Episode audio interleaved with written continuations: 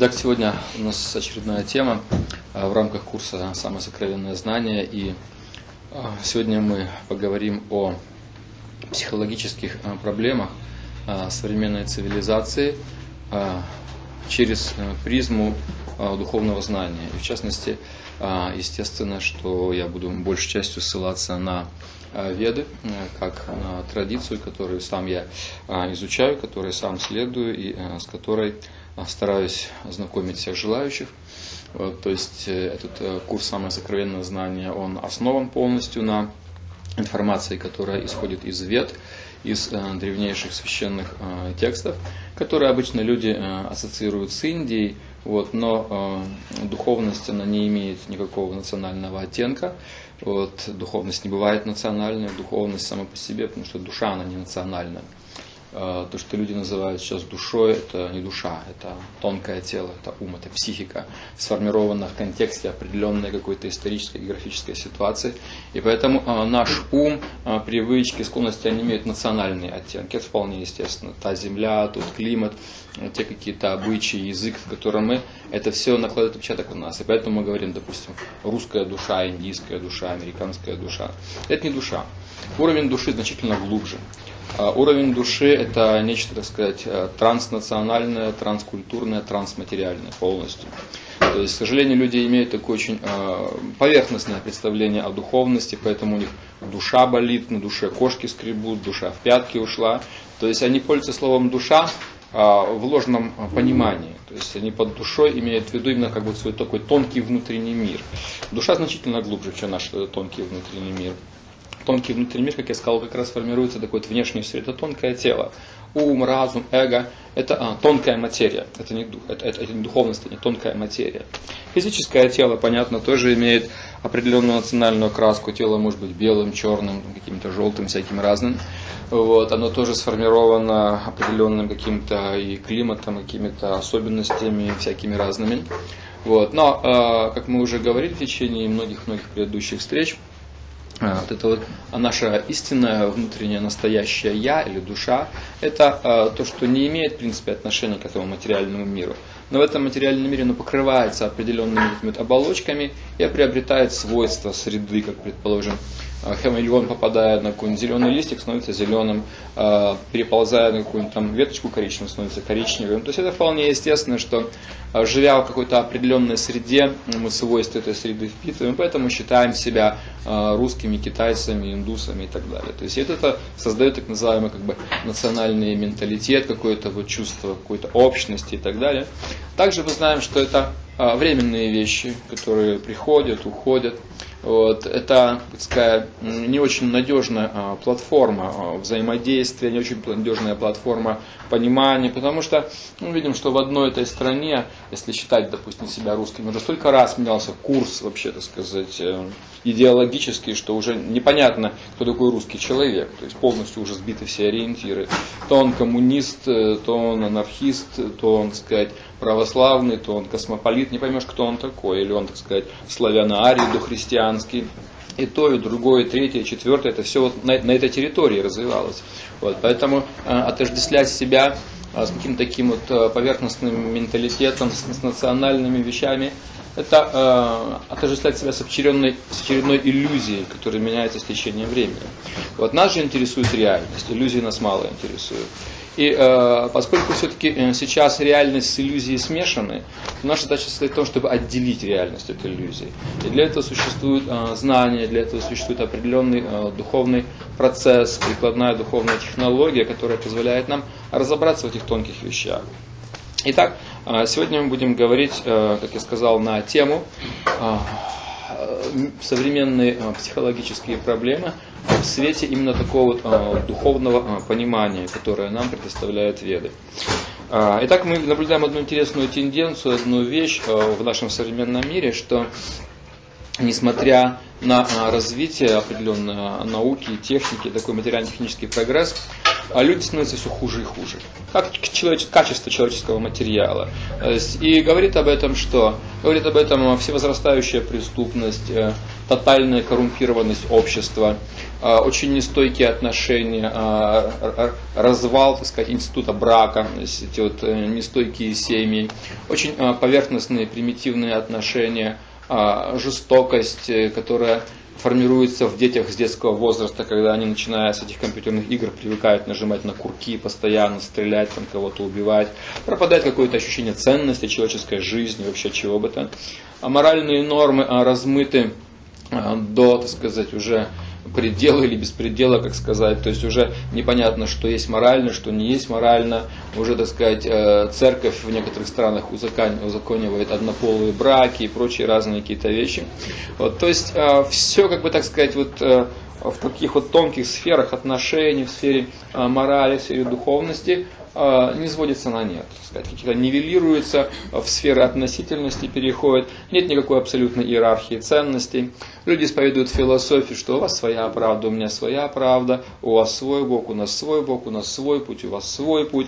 Вот, то есть все относительно, так сказать, нет никакого объективного зла, нет никакого объективного добра, нет никакой объективной цели, у всех все относительно. Вот, Гитлер имел свои представления о счастье и добре, мы имеем свои представления о счастье счастье и добре. И каждый вот движимый, все это как бы так вот относительно. То есть люди пытаются вот на такой платформе а рассуждать. Это называется принципом относительности, который лежит в основе, в принципе, демократии, демократического общества, таких вот горизонтальных структур, когда отрицается как бы такая вертикальная система ценностей.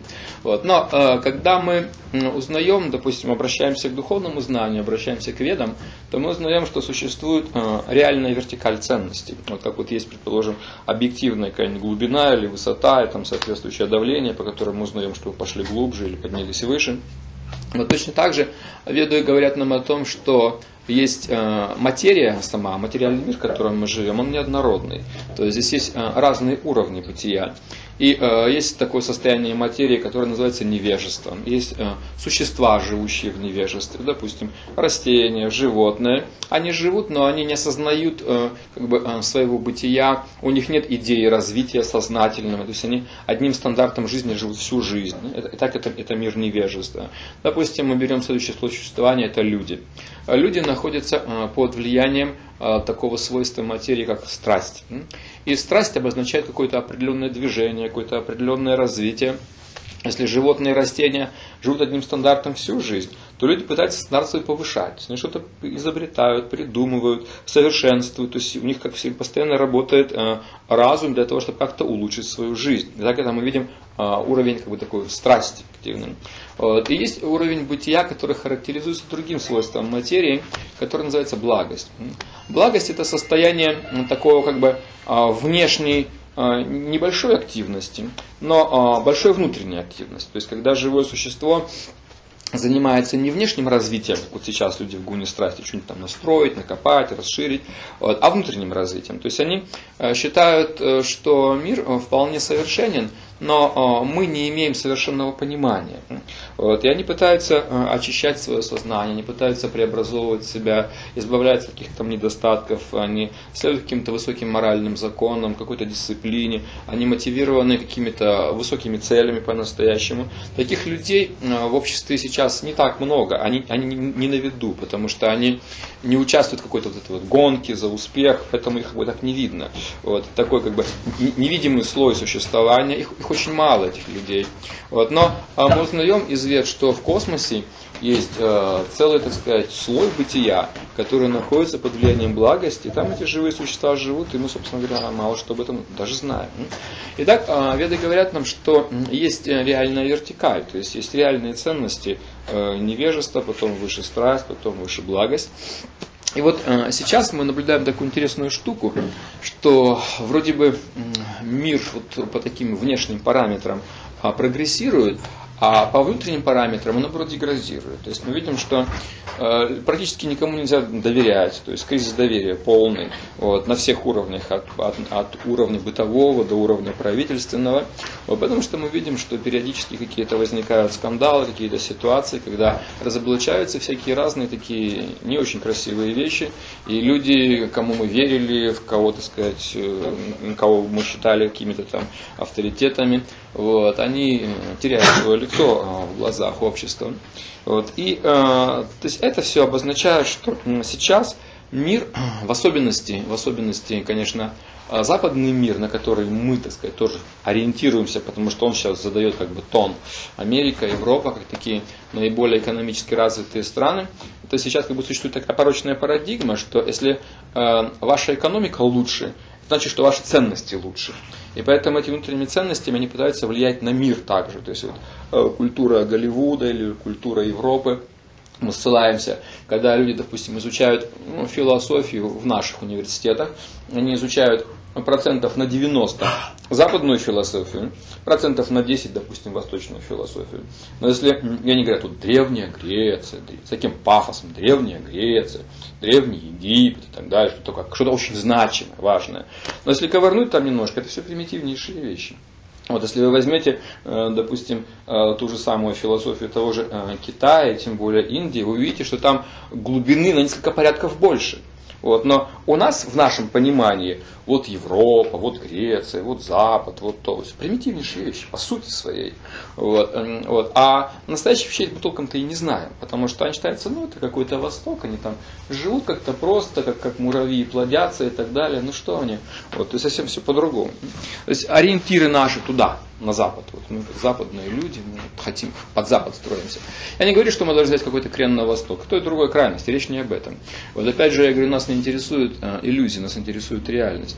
Так вот, э, сейчас, если э, посмотреть на э, наш мир, то мы увидим, что с позиции вет, вот если говорить физическим языком, с позиции этих вот гун или качеств материальной природы, благо, страсть, невежество, то современная цивилизация находится под влиянием двух основных качеств – страсти и невежества.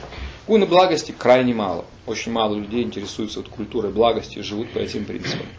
И вот а, еще а, где-то 2000 э, лет назад э, греческий врач э, Аритаус, он ввел такой термин, наблюдая, как бы он был очень, видимо, таким наблюдательным человеком, он ввел такой термин, как два термина он ввел, мания и депрессия. Вот. И на основе этих двух терминов, мания и депрессия, он сказал, что современная цивилизация, причем, заметьте, он сказал 2000 лет назад, он говорит, современная цивилизация это Э, цивилизация маниакально-депрессивная. То есть он э, наблюдал в людях две тенденции. Одна тенденция – это тенденция мании, другая тенденция – тенденция депрессии. Что это за понятия такие? Если мы посмотрим на, э, в словарь, то мы увидим, что мания – это какое-то очень сильное, интенсивное желание чем-то овладеть, чего-то достичь, прям такое неудержимое, очень сильное желание. Вот какая-то повышенная активность. Вот. Или это то, что на ведическом языке обозначается термином как раз страсть, гуна страсти, то есть неудержимое, сильное, страстное желание, достижение причем каких-то внешних материальных вещей. Заметьте, внешних материальных вещей. А депрессия это наоборот прям противоположное состояние. Это снижение активности и внутренней, и внешней. Это погружение в такое вот состояние какой-то апатии, э, меланхолии, ощущение какой-то потерянности, ненужности Э, запутанности, э, отсутствия цели. Вот. И как следствие, раз нет цели, то что я буду что-то делать? В общем-то, человек просто лежит и все. Или он э, спивается, деградирует, или он сходит с ума, или он просто погружается в какое-то такое состояние, какое-то очень какое-то пессимистичное, такое очень неактивное, ни внешнее, ни внутреннее. Итак, это состояние депрессивное. И э, то, что сейчас называют маниакально-депрессивным синдромом, это как бы такие вот состояния э, двух крайностей, как вот маятник качается, качели. Вот, то есть, допустим, а когда маятник находится в одной крайней точке, это вот состояние а, маниакальное. Это обозначает, что пик активности, какой-то, так сказать, какого-то энтузиазма, человек что-то такое делает, пытается что-то там добиться и так далее. Вот, а потом, допустим, если у него ничего не получилось, то он э, в другую крайность идет, депрессивное состояние, говорит, а, ничего не получится, все это зря, все это, так сказать, пустое. Вот, э, или э, если он достиг, если он достиг, если не достиг, понятно, почему у него депрессивное состояние наступает, он не достиг успеха. Но также эта депрессия наступает даже когда он достиг, только чуть попозже. То есть, когда он, допустим, этими плодами своего успеха уже насладился, он получил, до тех пор был какой-то у него спортивный интерес достичь этой цели. А когда он ее достиг, он говорит, ну и что? Что теперь, так сказать? Он опять теряет цель, потому что цель его была не настоящая, какой-то временный такой, очень простенькой То есть мы видим, что даже люди, которые достигают какого-то по внешним понятиям э, большого успеха, счастливыми их это не делает. То есть они погружаются в другие проблемы. Допустим, у бедного человека понятно, какие проблемы, ему чего-то не хватает. У богатого человека, которому всему хватает, у него другие проблемы. Вот. То есть теперь это богатство становится как бы его уже хозяином, уже заложником всех этих разных вещей. Вот. Э, как тот самый Остап Бендер со своим миллионом сначала хотел его достичь, потом, когда достиг, не знал, куда его деть уже. Он уже понял, что это не может быть целью, это лишь средство. А цель должна быть какая-то другая. Какая-то другая цель должна быть. Вот. А, или, предположим, несколько лет назад а, в Нью-Йорке на Манхэттене в своем там каком-то роскошном особняке повесилась 25-летняя дочь э, генерального директора Samsung, владельца Samsung. Крупнее, одна из крупнейших южнокорейских корпораций по производству значит, этой бытовой электроники. Вот, э, ее папа там мульти-мульти-мульти, не знаю, чего, миллионер-миллиардер. Вот, ей нечего делать, ей нечего достигать. Э, папа за все, все так сказать, за нее уже достиг, ну, просто ей просто скучно. Сказать. Все, все уже, что можно желать, то это уже все есть.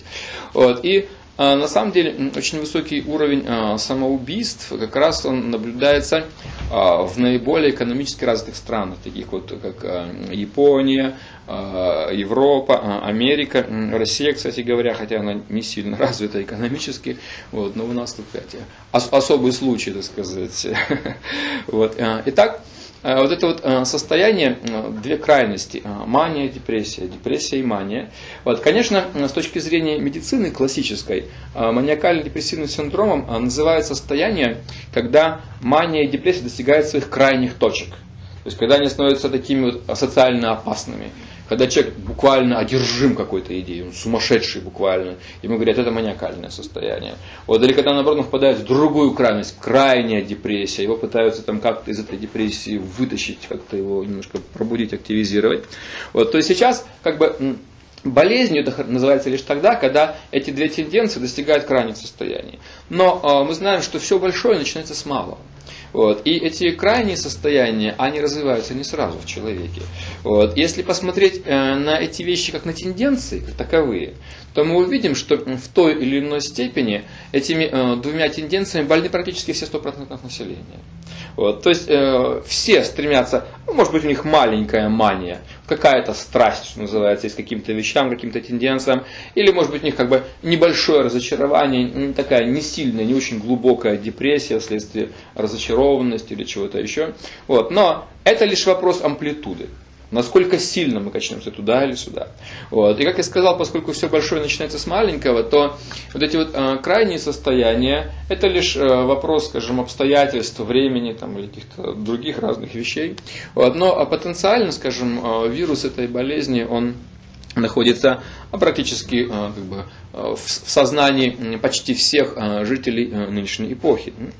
И э, в 1973 году еще Всемирная организация здравоохранения уже тогда, сколько там, 26 лет назад, э, признала э, депрессию как э, одну из, так сказать, наиболее пугающих э, в перспективе Э, тенденции, по которым идет человечество.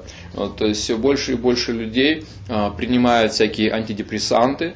Вот, а, то есть это целая уже, так сказать, ветвь фармакологии, вот, а, антидепрессанты, потому что как бы современная жизнь это то, что погружает людей, она сначала их мотивирует какими-то целями, допустим, материальными, стремись к тому, достигни этого, давай, давай, давай, действуй туда-сюда. Вот, люди пытаются в эту вот гонку за какой-то успех материальный включиться, вот у кого-то получается, у кого-то не получается. И э, поэтому у кого не получаются, они в депрессию раньше уходят, а у кого получается, тоже уходят, но чуть попозже. Вот, потому что это, это неизбежное как бы, состояние двойственности. Если ты э, как бы, получил одно, то получишь как, как две стороны монеты. Вот. И веды говорят, что э, страсть и невежество это как бы, два таких состояния, в которых живое существо может вечно качаться, пока не надоест.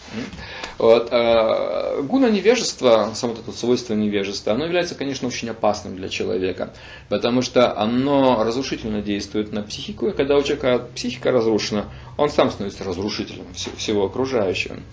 Гуна страсти – это то, что, так сказать, в принципе, само по себе а, допустимо для человека, Но э, страсть, вот эта вот энергетика, какой-то творческий импульс, какой-то желание чего-то достичь, он нормальный в том случае, если он находится под контролем другой энергии, благости, более высокой. Если есть энергия благости, тогда эту энергию страсти можно как-то направить в какое-то полезное русло. Но если вот этой вот энергии благости, то есть чувство меры, понимание какой-то действительно какой-то благородной высокой цели, реального знания, правильной самооценки, если этого ничего нет, вот тогда эта страсть, она, как правило, переходит в невежество. То есть это маниакальное состояние, страстное, переходит в невежество, состояние а, депрессивное. И э, Кроме того, э, специалисты современные говорят, что эта самая депрессия, она бывает в двух состояниях. Она бывает открытая, когда уже человек непосредственно находится в таком состоянии, что он готов с крыши прыгнуть или в петлю залезть. И бывает эта депрессия в скрытой фазе. Скрытая фаза, это обозначает, что человек вроде бы пока еще в норме, пока еще все в порядке, и может быть он даже проявляет какое-то там такое подобострастное послушание на работе, с желанием сделать карьеру, или какой-то такой энтузиазм, или желание кого-то там обогнать, каких-то там, не знаю, в соревнованиях, в гонке, в какой-то конкуренции, в чем-то еще. Вот. Но пока что, так сказать, это имеет признаки некой мании, некой такой страсти. И вот эта вот э, мания на начальном этапе, вот это уже скрытая форма, а, скрытая форма депрессии. А потом эта депрессия переходит уже в открытую форму непосредственно. Итак, э, это два таких состояния, у которых э, есть э, определенная причина. И большинство специалистов, вот, как э, и в материальной сфере, так и в духовной сфере, они сводятся к тому, приходят к тому, что а, основной причиной этого маниакально-депрессивного состояния людей, или вот то, что мы называем страсти и невежество вот, с точки зрения вед, а, является а, неправильная самооценка. То есть люди неправильно себя оценивают. Кто они такие, они не знают. Вот. И вот отсюда начинается все. И самооценка – это то, что закладывается у человека еще в детстве, когда формируется его психика. Вот. Ребенок смотрит на то, а за что его ценят родители. Допустим, когда а, он совершил какую-то ошибку, или там его отругали в детском садике или в школе, вот, или вызывают родители, он получает какие-то плохие оценки. Родители ругают за плохие оценки, за плохое поведение, вот, или наоборот хвалят, когда у него все хорошо, говорит, молодец. И у него а, проявляются, а, вырабатываются рефлексы. То есть, что если я делаю так внешне, достигаю успеха, получаю пятерки там, или хорошо себя веду, вот, то я хороший. То есть меня хвалят, там, выполняют мои желания и так далее. А если я получаю двойки там, или что-то еще, как-то себя веду неправильно, значит я, я плохой. То есть у него а, значит, в таком поверхностном уровне самооценка вырабатывается. То есть он оценивает себя как неч, некую какую-то такую вот материальную сущность, которая должна жить по определенным социальным рефлексам. Вот так правильно, так неправильно и так далее. Какие-то вот кодексы поведения. А, когда же, э, предположим, ребенок видит, что родители любят его всегда, пятерку он получил, двойку он получил, а у него какой-то успех, он победил на соревнованиях или он не победил на соревнованиях. То есть, когда он видит, что э, в нем э, ценят нечто более глубинное, чем вот его внешний какой-то успех, какие-то внешние модели поведения. То есть, когда он начинает ощущать себя какой-то некой внутренней сверхценной сущностью, которая э, не, не умаляет своей ценности независимо от того, пятерки или двойки. То есть, когда он начинает понимать, что он, э, его любят любым, каким бы он ни был, двоечником, пятерочником, успешным, неуспешным. То есть, когда он начинает осознавать себя как что-то э, более глубинное, более, так сказать, настоящее, внутреннее. То есть вот эта вот неправильная самооценка, это как раз и есть то, что постепенно ставит человека а, вот в этот выбор между страстью и невежеством, между вот этой вот а, манией и депрессией. Итак, что такое неправильная самооценка? А, с точки зрения вет мы узнаем, что человек это вот соединение, это физическое тело, это тонкое тело, это, это, это я вечное я, душа, на которую нанизано, как вот на пирамидку, на стержень нанизаны эти вот такие тонкие, грубые физические структуры. Так вот, когда э, человек оценивает себя э, как нечто меньшее, чем вот это вот э, вечное и сверхценное духовное существо, это и есть заниженная самооценка. Когда я считаю себя физическим телом, когда я считаю себя умом, или, скажем, когда мы гордимся своими какими-то достижениями, оценками, образованием, показываем всем свои дипломы, грамоты, медали, что-то еще такое. То есть мы действуем как некая ложная сущность. Потому что это физическое тело, это, так сказать, ну вот как тень. Например, человек стоит, и тень его может увеличиваться, тень его может уменьшаться, тень может пропасть вообще, допустим, если нет солнца. Да? Вот, то есть Физическое тело у души то есть, то нет, то оно молодое, то старое, тонкое тело меняется. Но э, сама личность остается неизменной всегда. Так вот, когда мы себя оцениваем как нечто меньшее, чем вот это вот духовное вечное существо, это и есть заниженная самооценка. Вот. И, как правило, поскольку сейчас нету э, вот этого вот правильного духовного видения, понимания, и э, все образование, оно строится э, на той основе, чтобы просто обучить людей, как обеспечивать свое тело, вот, и совсем практически ни слова не говорится о том, кто я такой в глубине и что есть мои настоящие потребности, то вполне естественно, что у людей развивается вот эта вот а, заниженная самооценка, и это неизбежно а, помещает их в эту ситуацию, когда они оказываются вот на этих качелях страсти и невежества, этих вот двух крайних состояний, туда-сюда, мания, депрессия. Сначала может быть небольшая амплитуда колебания, потом, надо сказать, у людей амбиции под влиянием разных обстоятельств могут, так сказать, увеличиваться. А если у человека не хватает этой энергии благости, понимания своей духовной природы, то он попадает в эту вот как бы порочную игру. Ну, то есть он между этой страстью невежества, между манией и депрессией э, болтается. Итак, а, Почему этот э, синдром э, возник в нашу эпоху? Потому что ушло понимание своей этой вот, э, сверхценной духовной природы. Потому что э, духовное образование практически свелось к нулю. Вера есть. Верование есть у людей. То есть человек может сказать, что я христианин, я мусульманин, что-то еще. Вот. Но образование духовного за этим, как правило, не следует. Вот. Если какое-то есть понимание, то какое-то догматичное такое простенькое. Вот, допустим, если вы спросите обычного такого среднестатистического верующего человека, ты веришь, во что ты веришь, он скажет в Бога, да, вот, значит, и что он скажет, я душа, есть какой-то Бог. Но если вы чуть-чуть погоняете по этим категориям, что такое душа, что такое Бог, даже теологи, они плавают в этой сфере, понимаете, тем более обычные, скажем, э, люди, верующие, они говорят, мы точно не знаем, вот, но что-то такое вот я сердцем чувствую, что вот как-то что-то такое должно быть.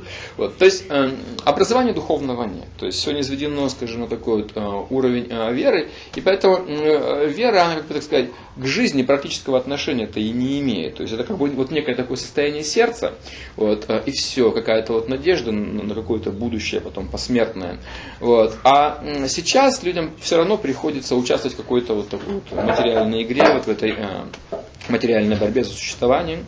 Вот. И э, если посмотреть, что, э, собственно говоря, отличает человека современного то есть человека, который вот э, находится в этой ложной самооценке, в этом материальном мировоззрении, и человека э, прошлого. Под прошлым я имею в виду не пещерного человека, который на мамонтов охотился. Вот. Опять же, мы говорим о прошлом с ведической, духовной точки зрения. У нас уже была специальная лекция на эту тему о деволюции. То есть мы говорили, веды утверждают и, в общем-то, легко доказывают объясняют идею, что люди, как духовные существа, были более развиты раньше. Вот, э, и эти вот, с течением времени эти духовные качества, они все больше и больше покрывались материей, вот, нашим, так сказать, уже таким материалистичным умом. Вот, и сейчас мы, э, как бы вот эта идея развития, у нас, скажем так, она исказилась. То есть, если раньше под развитием э, понималось развитие внутренних качеств, развитие отношений Э, скажем, настоящих, духовных и, меж, и межличностных, и отношений, так сказать, с высшим миром, отношений с Богом. Вот это была идея развития. Вот. А во внешнем мире люди жили, как бы так сказать, проще, не усложняли свою жизнь. То э, идея развития никуда не делась, но она извратилась. То есть получилось так, что идея внутреннего, настоящего, реального прогресса, она превратилась в идею внешнего технического прогресса. И сейчас мы видим э, людей с таким как бы переразвитым интеллектом, э, которые что-то говорят о галактиках, о черных дырах, о космосе, о том, о сем, о каких-то сверх там, сложных вещах, о математике высшей и прочих, прочих разных вещах, но при этом они как бы совершенно плавают, совершенно мало что понимают в вопросах настоящего духовного развития. То есть идея, идея развития осталась, она просто переместилась в другую сферу, в сторону внешнюю. Вот. И э, сейчас, допустим, говорят, что вот там а, математика это царица всех наук, да?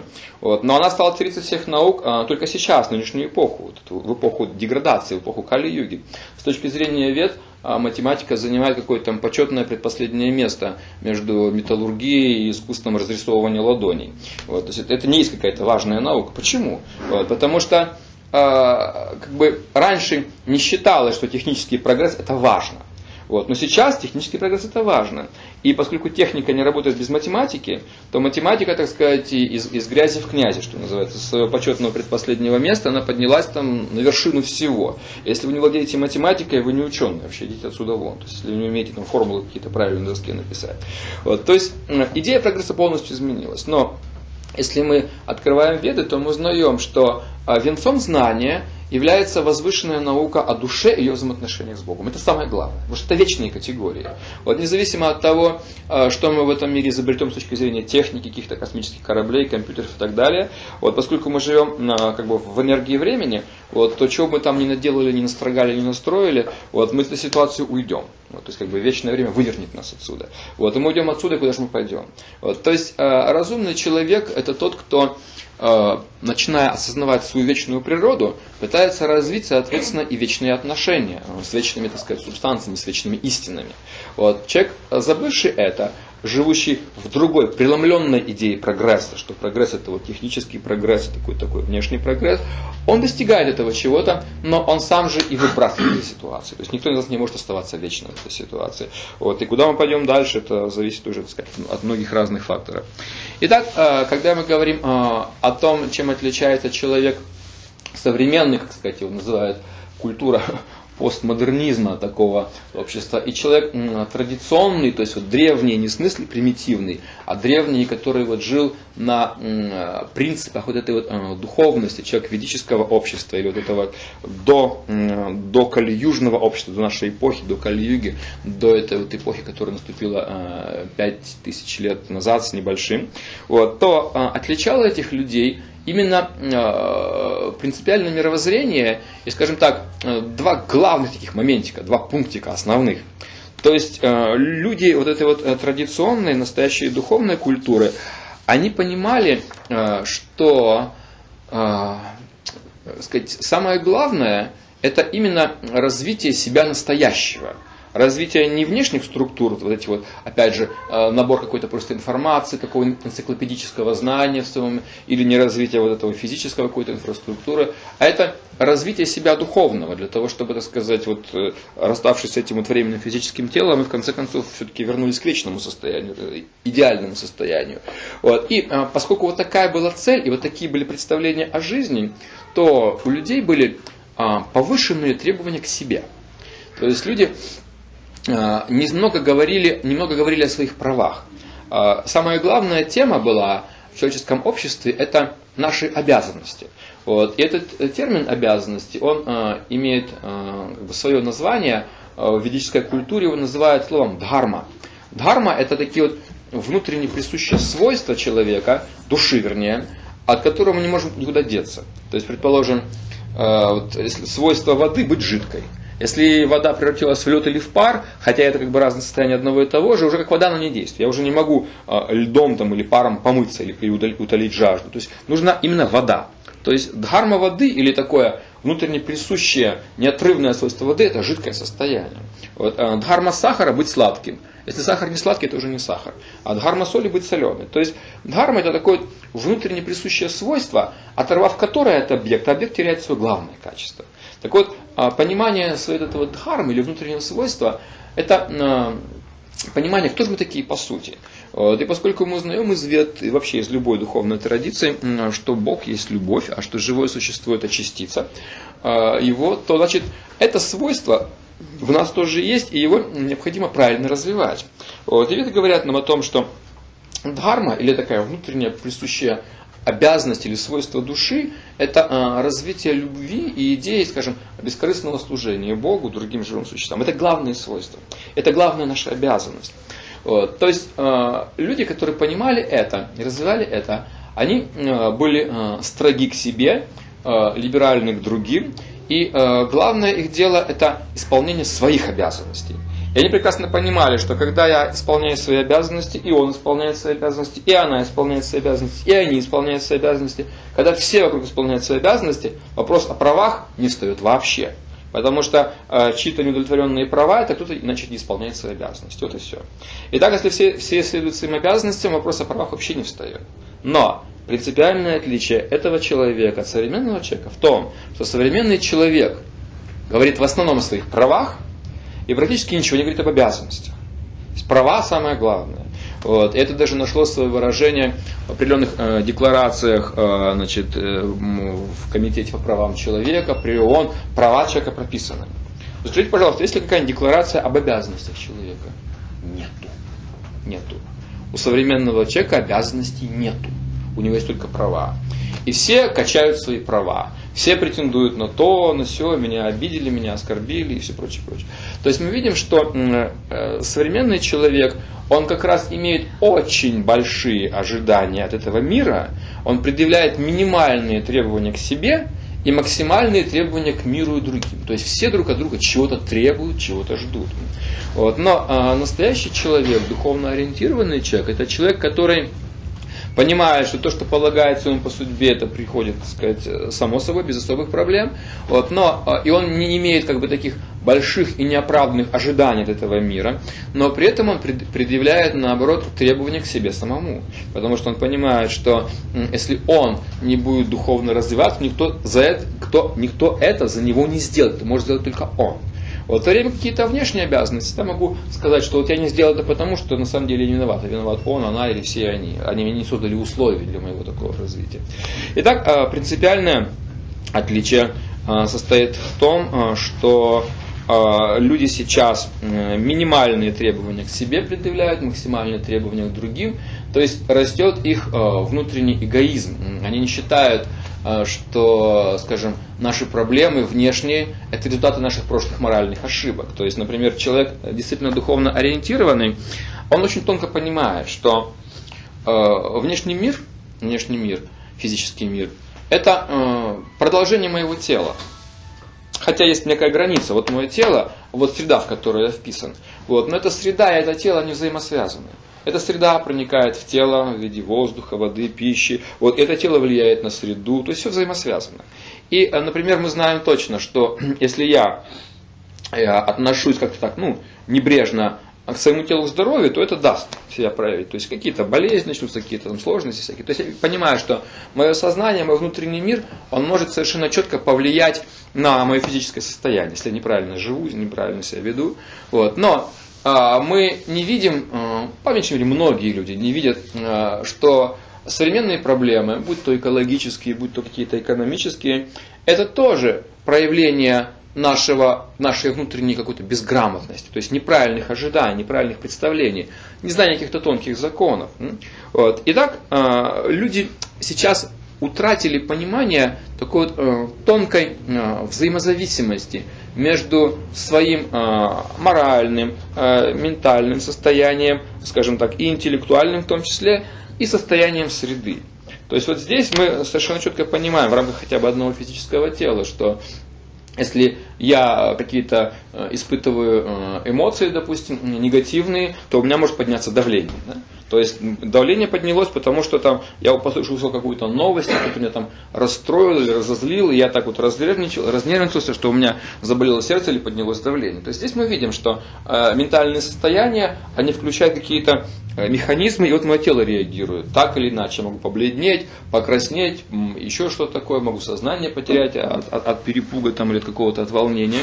Вот. То есть мы видим, что какая-то связь есть между тонким и внутренним, но мы не видим дальше – что э, состояние мира, которое является продолжением нашего тела, оно тоже зависит от нашего коллективного менталитета. Допустим, если люди по своей как бы, так, природе ну, не образованы, э, или такое у них как бы наплевательское отношение, они э, не уважают, если их не уважают, они не уважают себя, то они не уважают окружающий мир. То есть, допустим, ну вот сколько раз я наблюдаю, вот, не хочется, не хочется сказать, обижать место и людей, среди которых ты живешь. Но вот мы знаем, что в целом как бы Э, русских не особенно, скажем так, вот, э, уважают или любят за определенную какую-то нечистоплотность, что-то еще. Ну, вот мы наблюдаем постоянно такие вещи, да, что человек, допустим, стоит на остановке, э, курит, там, ждет автобуса. Автобус подъезжает, вот рядом стоит урна, он эту сигарету или там банку пива бросает не в урну, а рядом бросает, понимаете? Мы наблюдаем это постоянно. И он это делает, и мы молчим, думаем, какой негодяй, какая свинья, да? И, и как бы в себе это давим. То есть мы как бы терпим. Мы терпим то, чего нельзя терпеть на самом деле. Вот. И как бы на таком вот уже национальном уровне, да, это там русские, понятно, что с них взять. То есть как бы такая вот, а, такой имидж у нас как бы такой нечистоплотной нации, допустим. Или, э, предположим, э, вы приедете куда-нибудь э, в Японию, эту соседнюю нашу здесь, и вы увидите, что специально, скажем, э, детей выводят, они там собирают сами какие-то, какие-то бумажки, все. Они уважают себя, они уважают как бы э, свою страну, они э, ценят, у них есть некая ценность, что чистота это некая ценность. Вот если наша такая договорная ценность, мы всегда говорим, что это ценность для нас, то мы все вместе эту ценность поддерживаем. Вот, и мы не допускаем всех этих вещей такого, да. Вот, то есть, когда мы понимаем, что, ну как, если это грязь будет, это я же должен все это видеть, я же в этом буду жить, это, это неприятно же жить в грязи. Вот, то есть, когда, скажем, там как-то немножечко больше все-таки какой-то благости, какого-то уважения к себе, к другим, к среде, то уже вот такие, такие вещи не допускаются. Вот. Но когда идет это вот, э, доминанта невежества, когда благости мало, говорят, да какая разница, что я там кинул в урну попал или не попал, там, какая разница, придет дворник, уберет, а может не уберет, ну и будет лежать, ну и плевать. Вот. То есть как бы такое вот э, отношение неуважительное к себе, к другим, к среде, это же определенное состояние ментальное, это же уровень развития. То есть, иногда мне говорят, что вот, э, Россия там, чуть ли не самая духовная нация в мире, Россия э, спасет весь мир и так далее. Вот, я говорю, она бы себя спасла. То есть, понимаете, то есть мир подождет. Вот, то есть, э, как мы можем говорить, что мы духовная нация, когда Россия занимает одно из первых мест в мире по смерти от алкоголизма, от наркомании, по самоубийствам? Это что, признаки какой-то повышенной духовности? Конечно же нет. Вот, но как бы нам хочется очень похвалить э, каждому, каждый кули хвалит свое болото, поэтому нам нравится говорить такие вещи. Вот. Но э, если мы посмотрим, так сказать, в реальности на жизнь, то мы увидим, что э, большая часть людей находится в таком сознании очень э, невежественным. И э, нельзя никого обвинить в том, что вот это там какая-то среда, а отчасти среда, но в основном это э, сами люди здесь вот собираются какие-то такие вот с какой-то такой вот судьбой, с каким-то таким вот умонастроением, что им э, наплевать на свою жизнь, им, им наплевать, так сказать, на то, как они живут, э, с такими ресурсами, с такими возможностями, такая страна, столько всего, и люди могли бы жить как в раю на самом деле. Вот, но менталитет очень странный странные. То есть э, люди в таком состоянии невежества, они говорят, да, ерунда, это, это не важно. Вот, то есть э, современный человек, э, в разных местах, конечно, люди отличаются, в разных странах, но в целом, э, тем не менее, э, современный человек это человек, э, который э, делает какие-то определенные ставки на эту материальную среду, на это материальное развитие. Э, и он, к сожалению, потерял видение вот этих вот э, тонких закономерностей. Он не думает, не верит, что э, его какие-то проблемные жизненные ситуации это результат его э, неправильных действий в прошлом. Это результат какой-то его э, моральной ошибки э, перед высшими силами, назовите перед Богом, как хотите. Вот, то есть он думает, что это какая-то вот социальная несправедливость или что-то такое, вот какая-то вот чья-то ошибка, чья-то кого-то кого-то другого вина. То есть э, люди пытаются в этом состоянии э, снять с себя ответственность. То есть у, у них нет благости, не хватает благости. По этой причине, когда, допустим, начинаем говорить впрямую уже такие вещи, допустим, о законе кармы, о законе причинно-следственной связи, о законе реинкарнации. Реинкарнация та же самая карма, но в перспективе многих рождений. Вот, э, люди говорят, нет, нет, не может быть, мы не верим. То есть человек не может превратиться в животное или в кого-то еще. Такого не бывает, этого не может быть. То есть они говорят, мы не верим в какую-то следующую жизнь или что-то еще такое. Но, э, хотя им объяснять это все очень логично, даже научно, вот, э, уже на генетическом уровне реинкарнация практически доказана, много очень экспериментов. Но многие люди говорят, нет, нет, мы не верим, мы не верим. Если разобраться, почему это происходит, э, потому что э, они э, боятся ответственности, нехватка гуны благости. А карма обозначает, ты всегда был ответственным, и ты всегда будешь ответственным. И человек в благости говорит, да, я был ответственным, и я буду ответственным. Вот, то есть, и поэтому он старается свои действия сейчас так строить, чтобы ответ за его действия он был нормальным. То есть он совершает хорошие действия, на которые приходят э, приятные, так сказать, реакции. Здесь ничего такого плохого в этой ответственности нет. Вот. Но когда мы совершаем дурные действия, приходят, скажем, какие-то болезненные реакции, то это неприятная вещь, никому не хочется. Так вот, э, для того, чтобы эти вещи, так сказать, исключить из своего ума и своей системы ценностей, мы просто не верим. Хотя это просто ну, чуть-чуть, чуть-чуть приподнять свой уровень знаний, вот и все. То есть реинкарнация это закон природы, в принципе, не так сложно доказуемо. Вот, я говорил, что даже на глазах у нас это происходит, как, как гусеница превращается в бабочку, там реинкарнация наглядная, так сказать, прямо это видно. Вот. Тем не менее, они говорят, нет, то есть э, отсутствие нехватка, э, нехватка гуны благости, непонимание духовного знания и, соответственно, попытка снять с себя ответственность. Поэтому они говорят, никакого закона ответственности нет и быть не может. Никакой кармы, никакой реинкарнации, это все дьявольские учения с Востока. Вот. Но это просто, это просто другой уровень знания, вот и все. Вот. Но э, люди, которые находятся ниже гуны благости, в страсти и невежестве, в этом, в этом маниакально-депрессивном состоянии, они не могут всех этих вещей признать.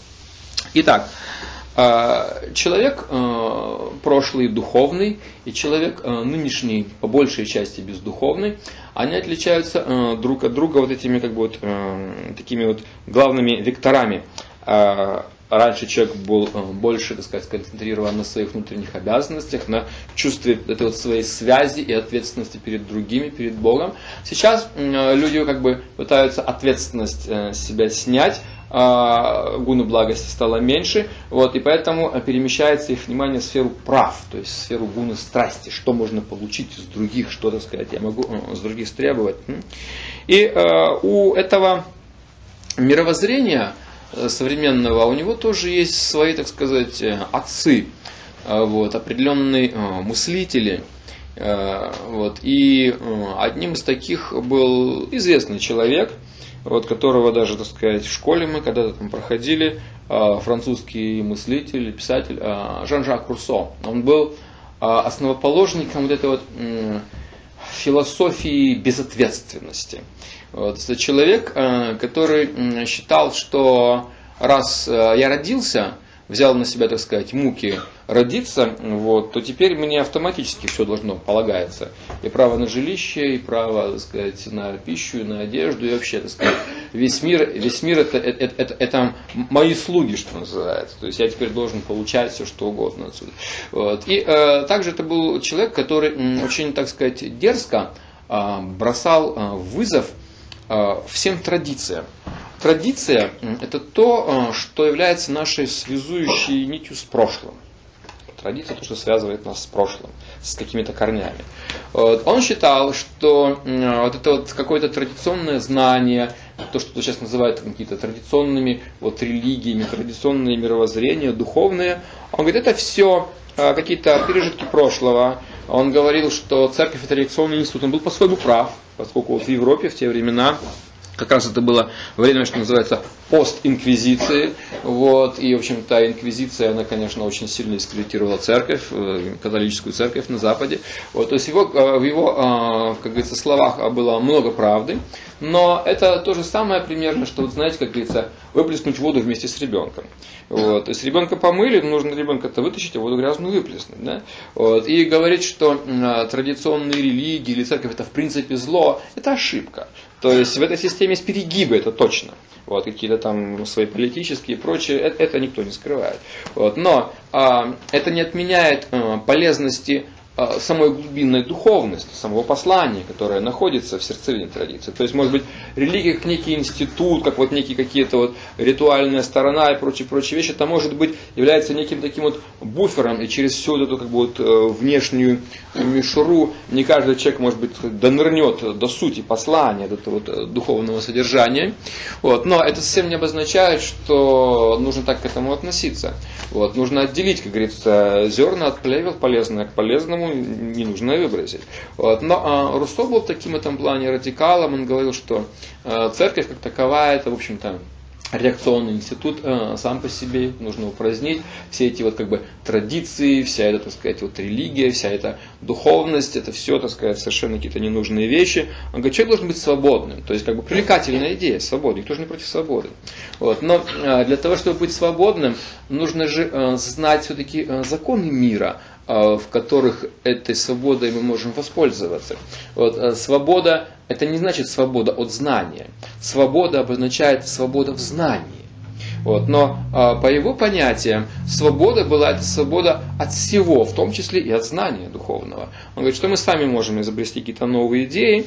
То есть он жил по такой вот, скажем, э, парадигме или по таким вот взглядам, что мир обязан ему, он ничем, ничем не обязан. Он, как бы его жизнь была образчиком вот этой вот Э, философии э, потребителя, который как раз громко заявляет о э, своих правах и практически ничего не говорит о своих обязанностях.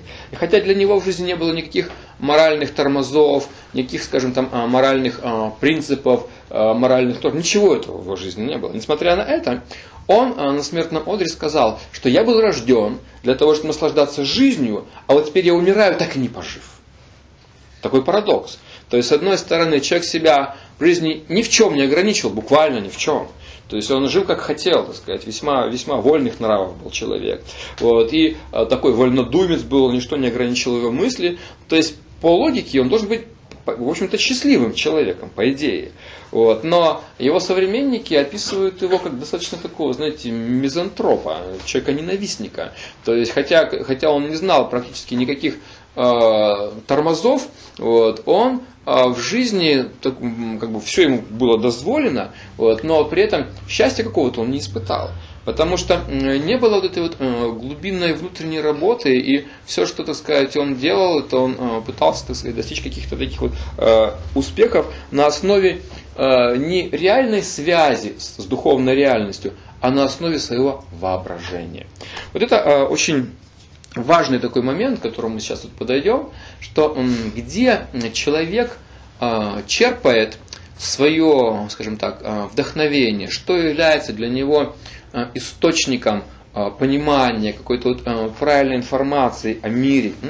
То есть это это какие-то древние источники. Вот, потому что мир уже существовал давно, и мы видим, что где-то там какие-то осколки такой культуры, другой культуры, где-то какое-то знание было интересное, какие-то писания, какие-то трактаты.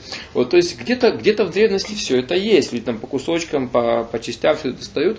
Вот. Но есть и цельные, живые традиции. К сожалению, я говорю, что а, Запад с этими вещами почти не знаком. Опять же, это такая порочная парадигма, что если Запад экономически э, более развит, это обозначает, что там и более правильная философия. И по этой причине, что когда люди изучают философию мысль, то в основном западную. И они там какие-то вот вещи, там что-то такое, Гегель, Фейербах, там Кант и так далее, и все что-то они такое мыслят. Но, и говорят, вот такие великие мыслители. Если мы возьмем вот эти вот великих мыслителей с их великими мыслями, и потом, так сказать, перенесем их в сферу, допустим, текстов, э, которые открываются нам а, из вет, то мы видим, что все эти гиганты мысли, это пигмеи маленькие. То есть все те мыслишки, которые они там высказывали сами на этом Западе, они в таком разработанном, красивом виде вообще представлены в Ведах, что э, они, конечно, по-своему были великими людьми, эти, скажем, мыслители, вот, на, на безрыбье, что называется, вот на этом западном, которое как бы оторвалось от изначальных корней цивилизации. Вот, потому что корни цивилизации это все-таки э, Восток. Мы знаем, что все, все сводится туда. Вот, э, сказать, как бы источник.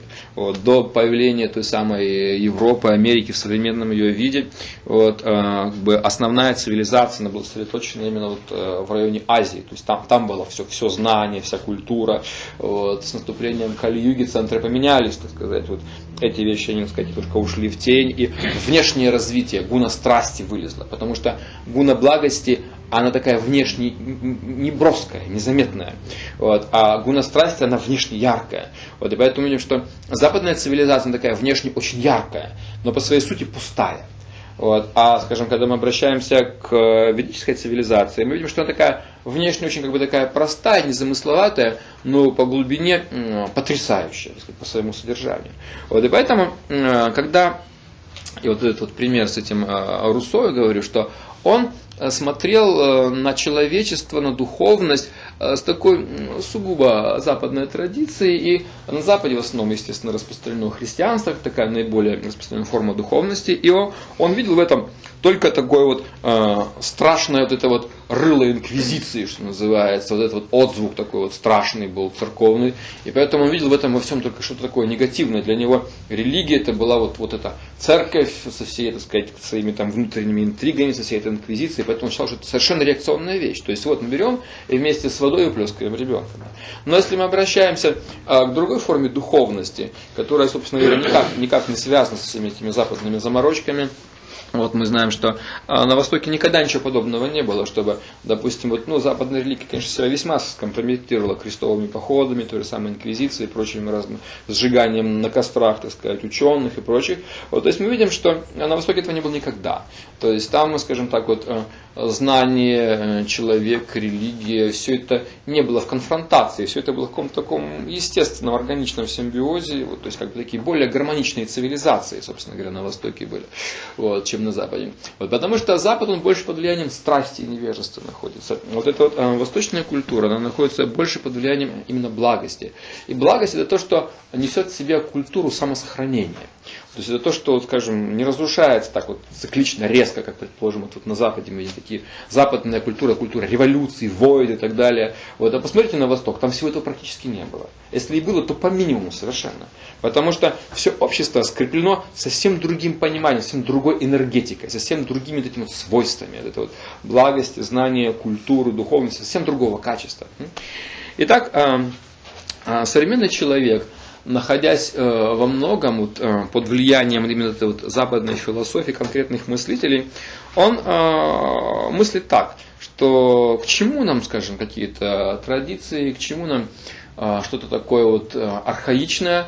Вот, а мы современные люди, как современные студенты мыслят, учатся по современным учебникам, и мы себе, так сказать, найдем свои новые истины и так далее. То есть, их главным источником идейным и таким вот целевым, является их собственный ум и разум. То есть это то, что является их собственным, собственно говоря, воображением. То есть они обрезают свою связь с прошлым. Они говорят, это прошлое, оно позорно, мы отрезаем это. Вот я приводил пример, что, э, скажем, только в нашей стране мы трижды прощались со своим прошлым. Да. То есть, допустим, когда э, на Русь э, пришло христианство, он сказал, все, это языческое мракобесие, с этим покончено многобожие, мракобесие с этим покончено. Монотеистическая религия, один бог там и так далее, все, крестимся. Мы открестились от своего вот этого вот дохристианского прошлого. Раз. Прошла там тысяча лет или сколько-то, вот, а, пришли, скажем, на эту землю коммунисты, которые сказали, там, мы открещиваемся от всего этого самодержавия, от всего этого православия, а, советскому человеку это ничего не нужно, у нас будет новый мир, новая жизнь, новая цивилизация, коммунистическая цивилизация. Вот, еще раз мы отказались от своего прошлого. Прошли там несколько, 70 э, с чем-то лет, Пришли другие люди сказали, это все была ошибка, это все ерунда. Прощает это все коммунистическое глупое прошлое. У нас теперь будет новое, свободное, настоящее и так далее. То есть мы видим, что когда люди, а, не понимая сути, так скажем, огульно отбрасывают все прошлое, вот, они пытаются строить что-то а, на основе своего воображения, то, как правило, это долго не стоит все эти вещи. Потому что должно быть все-таки какое-то фундаментальное, глубинное понимание законов жизни. Никто не против ничего нового, но э, все это новое, как мы знаем, это хорошо забытое старое. То есть как бы есть вечные принципы. Вот принципы это как бы такие вот силы или константы в жизни, благодаря которым жизнь сохраняет свою форму. Если, допустим, взять и посмотреть на э, листок дерева какой-нибудь, кленовый листок или дубовый листок, то мы видим, что его форма, а поддерживается благодаря таким прожилкам. Как бы есть такая вот центральная прожилочка, и от нее идут такие вот еще боковые, как веточки такие. И они как бы такие, как внутренние жесткости такие. И благодаря этим жесткостям таким этот листок поддерживает некую форму. То есть э, принципы, тонкие законы, это то, что, собственно говоря, и поддерживает форму жизни какую-то форму цивилизации некой. Вот. И когда вот эти вот принципы разрушаются, цивилизация становится беспринципной, то беспринципность это начало конца цивилизации. То есть, когда нет никаких принципов, люди не что беспредел, люди говорят, все. Это обозначает, что просто есть один принцип. Он тоже описан в ведах. Дживо дживася дживанам. Одно живое существо просто поглощает другое живое существо. Этот принцип верен в том смысле, что да, мы питаемся телами других живых существ едим мы растения или животные, что-то, это тела других живых существ. Но это, как бы, скажем, э, ну, э, на уровне допустимости. Вот. А когда уже, скажем, этот принцип приобретает такой вот, ну, абсолютный размах, вот, и когда э, уже приобретает такой вот размах э, невозможной эксплуатации, вот, тогда уже, конечно, становится страшновато жить, тогда эта цивилизация уже просто-напросто начинает э, рушиться. Итак, э, интересно то, что э, должно быть э, все-таки какое-то вот э, какая-то преемственность передачи знания, вот какая-то ценность, какая-то, так сказать, вот э, цель, которая передается нам. И это обозначает, что есть какие-то такие вот ну, незыблемые принципы, незыблемые авторитеты, которые связывают нас с нашим Э, духовным прошлым, который является нашей связью с, веч... с миром вечности. Вот, то есть и практически э, в наиболее жизненных традициях мира это э, цепь духовных учителей, это какие-то, так сказать, вот эти вот э, древние писания, это примеры жизни действительно каких-то святых людей. Вот, э, и в этих жизнях, в этих примерах, в этих писаниях мы находим как бы эту вот э, субстанцию, это некая форма, через которую передается это вот содержание, очень ценное, сверхценное содержание. Но когда мы рубим эти корни под собой, когда мы э, перерезаем свою э, связь с прошлым, и мы говорим, что мы будем э, строить, так сказать, полностью какое-то там э, новое общество, свое, на других принципах построенное, то мы становимся на очень такой э, тонкий лед. То есть мы не знаем, чего мы достигнем в этом состоянии. Вот, потому что, это, как бы сказать, первые шаги люди пробуют, они какие-то законы вводят, отменяют, опять вводят, опять отменяют. Они не знают ничего. То есть они на людях проводят эксперименты определенные, попробуем так, попробуем эдак. Вот, и люди чувствуют себя лабораторными крысами, что они просто проводят какие-то эксперименты. Вот. И так будет происходить до тех пор, пока люди все-таки не поймут, что законы придумывать-то, собственно говоря, не надо. Законы есть. И законы или принципы – это то, что будет объективная природа. Это то, что верно всегда, при всех обстоятельствах верно. Вот. И их не нужно из пальца высасывать, нет необходимости велосипед изобретать. Это все есть в древних источниках. Вот, что бы мы ни взяли, Библию, Бхагавадгиту, что-то еще. Вот, то есть есть все эти вещи. Но а, современный человек, а, он, как бы, скажем, такой вот этой постмодернистской эпохи, он а, очень любит бросать вот этот вызов прошлому, открещиваться от всего этого. Вот. И а, поэтому основой его мышления, основой его мировоззрения, основой его ценностей и целей является его собственный ум и его собственное воображение. Веды называют это термином а, манаса вритти. Вот, а, манас это ум, это ум, это, это, это не я, душа это внутри, это тень души. То есть, вот, э, когда душа смотрит на материальный мир, вот это как бы периферия сознания души, которая привязана к материальному, чем называется ум или тонкое тело. Манус называется. А вритти это обозначает определенные стереотипы мышления. Итак, манаса врити это обозначает определенные стереотипы мышления ума, которые, собственно говоря, составляют основу мирского бытия. Как мы мыслим? Мы стереотипно мыслим, но стереотипные реакции, стереотипные представления о том и сём. Это называется манасаврити, то есть определенные стереотипы, клише мышления, по которым текут мысли наших желаний, так сказать, идей какие-то всевозможные. И а, веды говорят, что этих манасаврити или тенденций, их всего 11 в нашем уме. Вот он говорит, 5 связано с нашими познающими чувствами, то есть познающие чувства это что? Это зрение, слух, обоняние, осязание и вкус. То, через что мы впитываем информацию о внешнем мире, познающие чувства. Пять действующих чувств. Это э, язык в форме не вкуса, а в форме речи, когда мы воспроизводим что-то. Я попробовал, сейчас попробую воды, да? Попробовал. Язык в форме э, воспринимающего органа ощутил вкус. А теперь я говорю вкусно. А теперь он действует другой функции, активная функция речи, другая уже функция. Итак, пять чувств воспринимающих, пять чувств действующих. Пять чувств действующих, что такое? Язык в форме речи, руки, э, ноги, э, анус, гениталии. Это как бы наши активные чувства, как мы реагируем на мир. И так уже 10 получается. И вот теперь посмотрим, о чем мы думаем. Мы думаем о том, что мы видели, что мы слышали, что мы обоняли, осязали, пробовали на вкус. И теперь мы еще думаем о том, что мы хотим сделать с этим миром.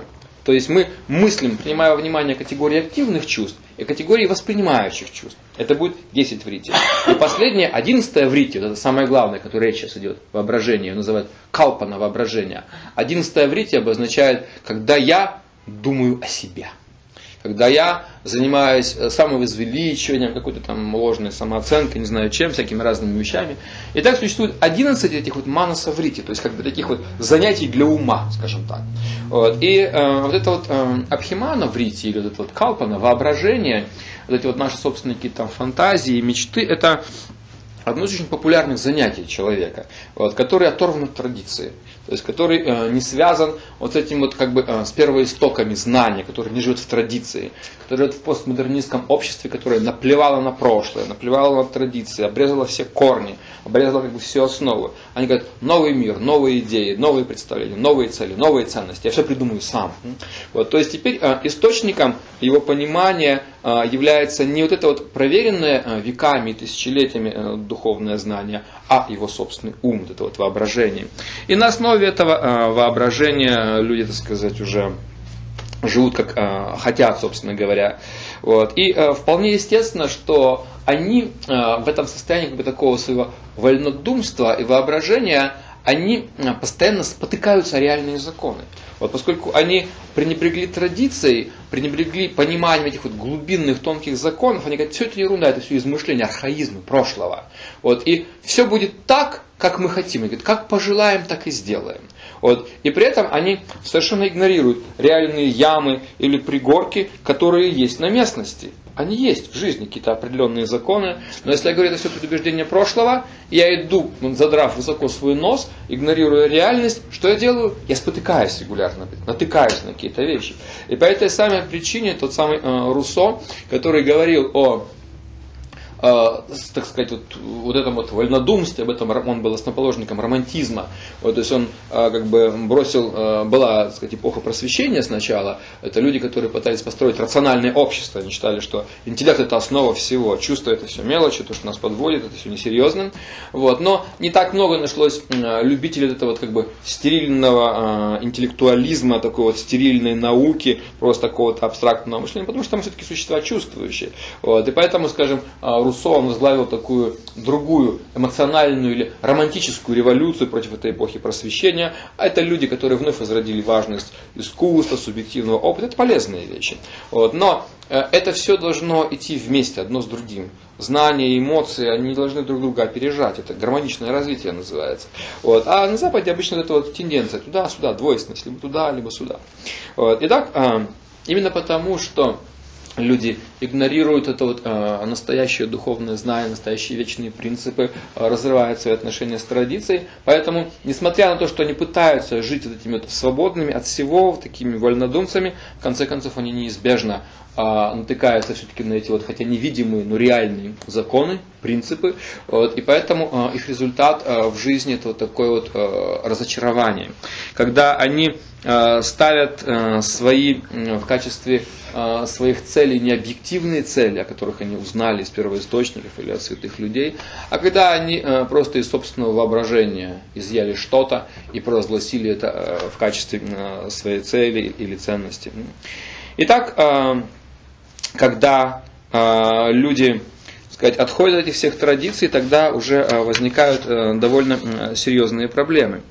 И теперь, так сказать, очень важно понять, что же является основой позитивной самооценки. То есть от как бы такого немножко негативного анализа через который все-таки мы вынуждены были пройти, чтобы понять причину сказать, этих вот колебаний, всех этих маниакально-депрессивных состояний. Сейчас мы должны перейти э, к э, позитивным вещам. Еще, так сказать, по последнему должен сказать, что вот люди, которые э, вот, движим вот этой вот философией, особенно сейчас популярная то, что называется New Age, это вот новая эпоха, вот, казалось бы, такой вот, ну, э, вольнодумство, там есть какие-то свои, какие-то позитивные элементы, но главный, скажем, такой вот негатив э, культуры New Age, это то, что э, как бы их лозунг до всего а, догадайся сам. То есть, в принципе, как бы интуитивный путь познания, он неплох, какое-то свое творчество и так далее, слушание своего внутреннего голоса, это все позитивные вещи. Но все-таки а перед тем, как приходить э, к вольной импровизации, а, мы же должны пройти определенную классику. Допустим, как вот человек изучает музыку или учится, он сначала какие-то классические пьесы играет по нотам, сначала должен какую-то усвоить школу, что называется. А теперь уже на основе этой школы он может импровизировать легко. И это будет очень профессионально. То есть одно дело, когда, а, допустим, абстрактную картину создаст человек, который умеет классически рисовать, это будет одно качество. Или другое дело, когда я не умею классически, если просто намажу что-то, это будет видно, понимаете? Если я не умею, не прошел как бы классическая школа рисования, когда я просто какую-то там каляку-маляку нарисую, будет видно, что это не более чем каляка-маляка. Но если абстрактную картину напишет человек, а, прошедший через классическую школу, это будет другого качества, понимаете вещь? Совершенно, это будет чувствоваться. Вот, то есть, или я сыграю авангардную пьесу на фортепиано, это будет просто какая-то какофония. Или сыграет свой авангард, человек, который знает классику, понимаете, это будет совсем другого качества вещи. Вот, то есть перед тем, как, э, скажем, импровизировать или давать волю своему воображению, все-таки наше воображение должно быть оккультурено некой традицией, некой классикой. И вот э, этого, к сожалению, сказать, нет. И когда а, люди вот этой вот нашей современной постмодернистской эпохи, вот, на, движимы вот этой вот, э, как бы таким вот э, вольнодумством и отказом от традиции, когда они слышат такие, знаете, традиционные, даже фундаменталистские вещи, их очень сильно раздражает, что, оказывается, источником истины или морали является единый и единственный Бог – а не множество таких мелких башков, которые вчера вылупились из, из скорлупы собственного воображения. Понимаете? Потому что люди, они, скажем так, с легкостью бросают вызов Богу настоящему и с такой же легкостью объявляют Богом любого человеческого. Они говорят, такой-то, такой-то, это аватар, это воплощение Бога. Какая-то жалкая, ничтожная личность, понимаете? Они готовы канонизировать э, в святого любого человека, который там ну, просто попал в трудную жизненную ситуацию. Ему оторвали голову, теперь он будет нашим святым, допустим. Да? То есть, как бы, без всякой его предварительной духовной квалификации мы просто взяли и канонизировали его. То есть, они э, легко возводят ранг святых обычных людей, или они могут кого угодно объявить воплощением Бога, но реального Бога они опускают ниже канализации, понимаете? То есть вот в этом как бы такая особенность э, мышления, это вот э, постмодернистских этих вот людей, э, наслушавшихся всей, всей этой такой вот э, философии всего этого New Age, в, в худшем варианте я имею в виду. Там есть свои какие-то позитивные моменты. Итак, Теперь мы должны поговорить о позитивных вещах. То есть, для того, чтобы слезть э, с этих вот э, качелей э, маниакально-депрессивного состояния, то есть, как бы, чтобы выйти из состояния страсти и невежества, чтобы, так сказать, контактировать не с иллюзорными состояниями, а чтобы контактировать с реальностью, э, первое действие – это реальная самооценка. Итак, из чего же строится реальная самооценка? Из чего она состоит? Реальная самооценка, э, там два аспекта. Первый аспект – это реальное самосознание. То есть нужно понять, кто я такой. Когда я оцениваю себя, я должен оценивать себя до конца. Сейчас оцениваю себя поверхностно. Вы можете оценить меня, как я одет, какое у меня там тело, какие у меня внешние достоинства, недостатки. Вы можете оценить эти вещи. Вы можете оценить во мне что-то более глубокое. Вы можете оценить во мне знания, там, какие-то навыки, что-то еще.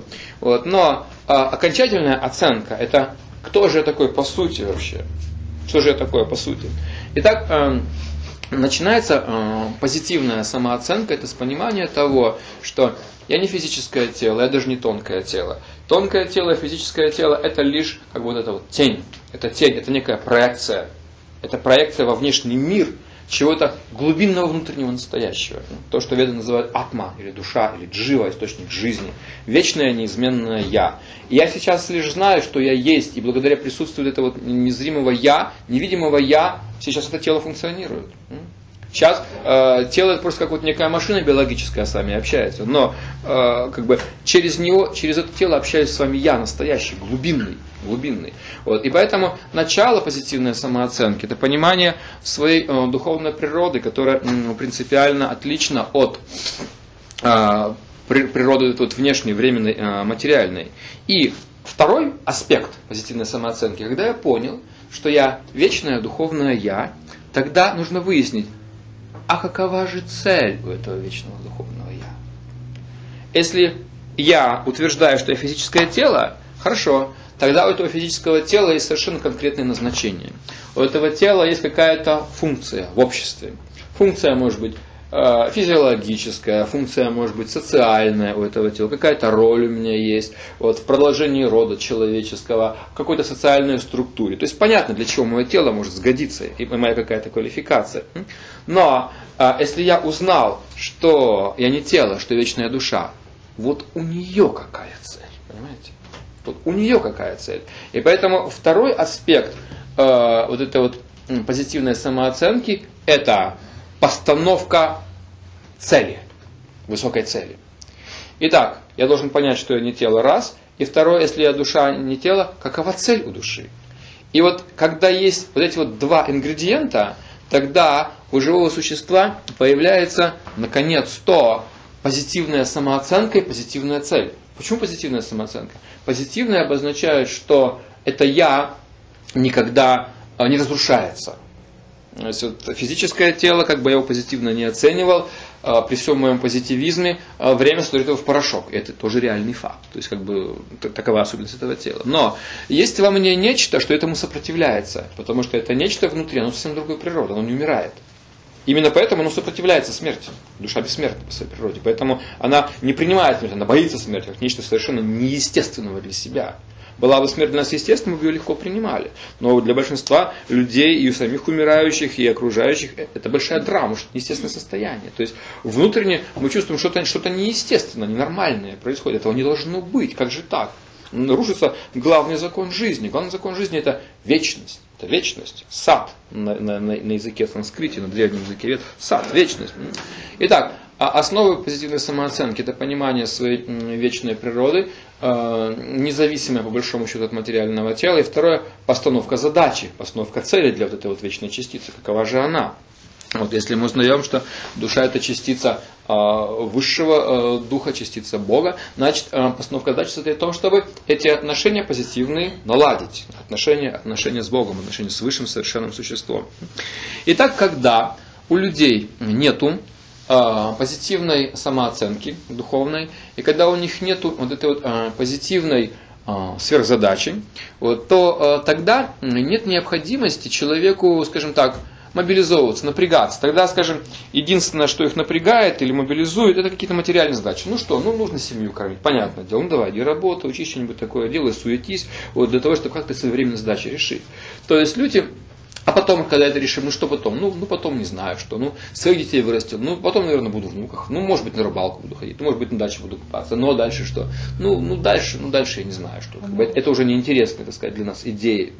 Вот. То есть, э, когда человек не имеет высокой задачи, тогда э, наступает тенденция к естественной внутренней деградации. Мы внутренне расслабляемся. То есть, когда нам нечего делать, мы что делаем? А, сегодня мне нет дел, а я полежу. Просто полежу, расслаблюсь. А отдохнуть, расслабиться тоже надо иногда. Вот. Но если это становится нашим главным а занятием там просто начинаем деградировать. Просто деградируем. Вот. Если вы полежали э, пару часиков отдохнули, все нормально. А если вы полежите полдня, вы уже станете в таком отупевшем состоянии. То есть чем дальше, тем больше отупение накапливается. Вот. Поэтому, э, когда человек, э, и поэтому человеку нужно какое-то дело в жизни, какая-то мотивация, что-то нужно делать. Тогда он как-то немножко себя держит в форме, не расслабляется, все это. Итак, для людей вполне естественно стремиться к каким-то целям, потому что если цели нет, тогда они перестают перестают, как это сказать, заводиться, и они начинают э, деградировать. Вот. И э, здесь, э, конечно, так сказать, перед человеком стоит очень э, серьезная задача, э, потому что человек сейчас это соединение двух начал. Это соединение духовного начала, вечного, то есть как бы самой сути человека, и временного, то, что его покрывает, психика и физическое тело. И у психики и физического тела есть свои задачи, мне чего-то хочется от жизни, какие-то определенные ожидания есть. И у души есть свои ожидания. Поэтому, как правило, а, в жизни, а, как бы сказать, должны быть решены две задачи.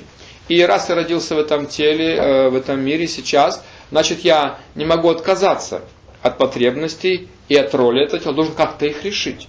То есть я не отказываюсь от своей социальной и физической роли в этом мире, я должен это решать. Но за всем этим я не должен потерять главной духовной цели. Поэтому стратегия человеческой жизни такова, что он должен выстроить так свои и материальные, и духовные планы, чтобы они привели его к этой высшей цели. И, допустим, если человеку полагается учиться, человеку полагается работать, человеку полагается играть какую-то социальную роль, это совсем не повод а, к духовному тунеядству. Люди говорят, мне некогда, я вот сейчас не до духовности, потому что у меня, видите, работа, семья, дети, там, то все, какие-то материальные амбиции, планы. Я не могу. То есть в сознании людей духовное развитие это обозначает все бросить. Уйти в Гималаи, сесть в пещеру, Э, скрестить ноги, ом, там что-то еще, какая-то медитация. Вот это духовность называют. Да, есть такая форма духовности. Но а, в современную эпоху, может быть, это не очень практично. Вот. Не каждый даже, потому что вот, так, вот такая медитация, она может дать успех только тогда, когда человек выработал свой кармический ресурс когда он, так сказать, правильно действовал в течение жизни, старую карму отрабатывая, а новую не зарабатывая, что само по себе сверхискусство – старую карму отрабатывать, а новую не зарабатывать, только в определенном состоянии сознания можно такого состояния достичь. Только после этого я могу сесть и сказать «Ом» и будет эффект. В этом случае это просто профанация йоги, абсолютная профанация йоги. Вот, потому что настоящая медитация дает настоящие плоды только тогда, когда человек уже отработал другие программы.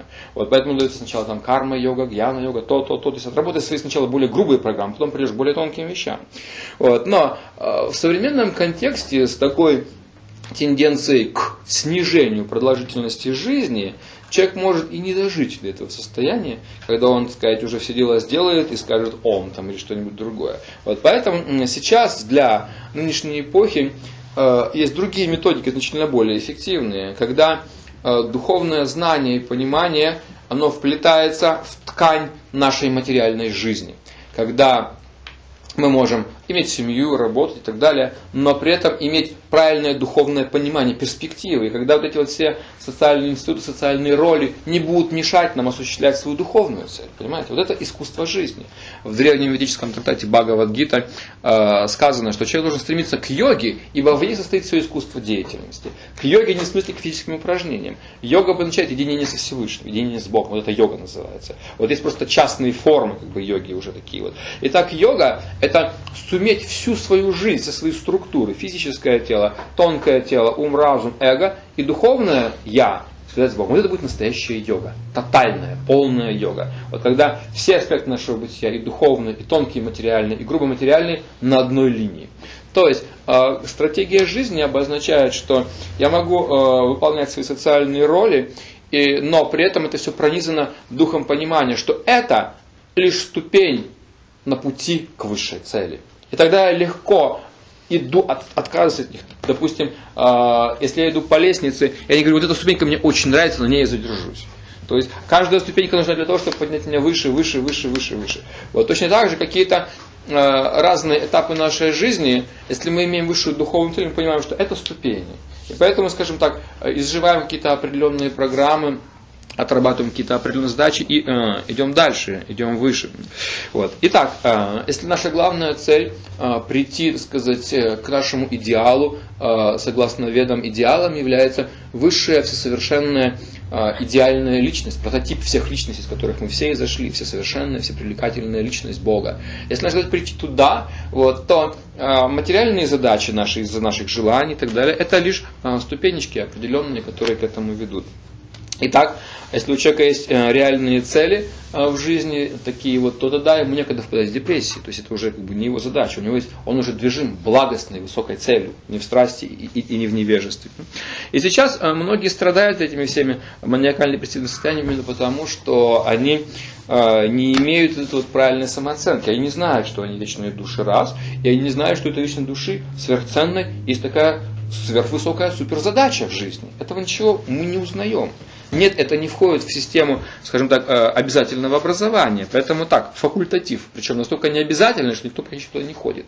Вот. И поэтому э, как бы люди, получается так, что всю э, энергию своего вот этого материального существования человеческого разменивают по мелочам на какие-то глупые вещи, и потом в конце концов у них уже ни сил, ни сознания, вообще ничего.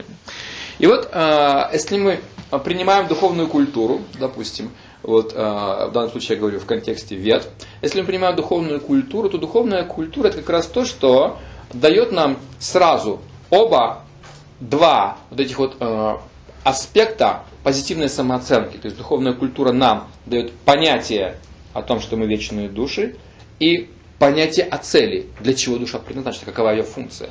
То есть мы видим, что э, душа хочет быть счастлива, она, так сказать, хочет любить. Любовь это как высшая эмоция и реализация, как бы совершенства жизни. Вот. Но эта эмоция может быть реализована лишь тогда, когда мы контактируем совершенной личностью. Если мы пытаемся, мы несовершенны, и мы любим других несовершенных личностей, получается несовершенная любовь, которая в конце концов, естественно, приводит к разочарованию.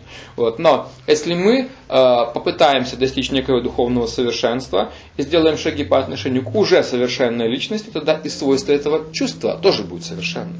Вот, то есть это задача для разумных людей, которые мотивированы действительно вот этими вот, а, высокими целями. Итак, э, люди, э, которые, так сказать, э, находятся в невежестве и страсти, и которые принимают в качестве источников вдохновения, источников как бы, своих ценностей и целей собственное воображение, собственный ум, вот это обозначает, что это люди, они а, блуждают, они блуждают в иллюзиях, они среди этих вот мыльных пузырей. Мыльный пузырь очень красивый. Знаете, такие вот дети играют э, этих вот, ну, такую штуку в мыльный так засовываешь, там эту такую штучку, потом дуешь, и такие мыльные пузыри летят. Очень красивый. Но он недолго живет, этот мыльный пузырь. Точно так же плоды нашего воображения могут быть э, очень красивыми, очень привлекательными, но а, они все лопаются, то есть как бы такие вот всевозможные иллюзии. И, э, как я сказал, нас интересует все-таки не иллюзии, а реальность. И вот сейчас одним из аспектов, очень мощных аспектов иллюзии в современную эпоху является такое понятие, очень популярное сейчас, которое называется image. Вот. Мы знаем, что image э, происходит от английского слова imagine, это воображать, представлять себе, imagination, воображение. Итак, image это не я, это некий образ меня. Посмотрите, что происходит. То есть э, настоящий человек – он должен стремиться к пониманию себя настоящего глубинного, а современный человек, вместо того, чтобы понять себя настоящего глубинного, он создает еще одну иллюзию. Мало того, что есть одна уже иллюзия, тень души это тонкое тело, и другая иллюзия, физическое тело, которое исчезнет – еще нужна третья иллюзия, мой имидж.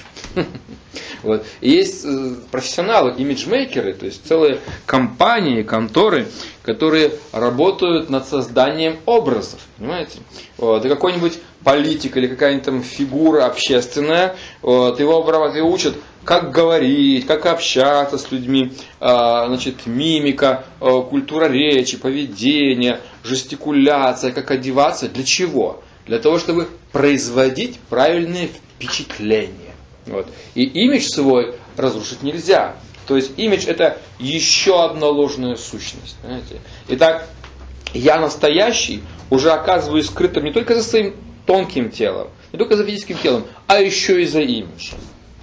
То есть эта деятельность прямо противоположная самосознанию. Если самоосознание это найти свое истинное я, то имидж это создание еще одного ложного я.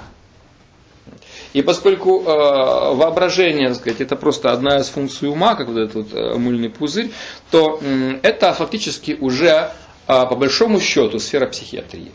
Вот, то есть, когда э, человек, являясь реально кем-то, воображает себя, имидж, imagine, кем-то другим, это уже психиатрия, понимаете?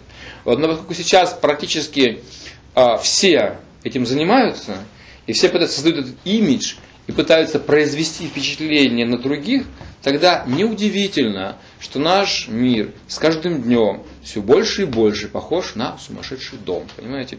Это как раз э, то самое, о чем Всемирная организация здравоохранения нас предупреждает.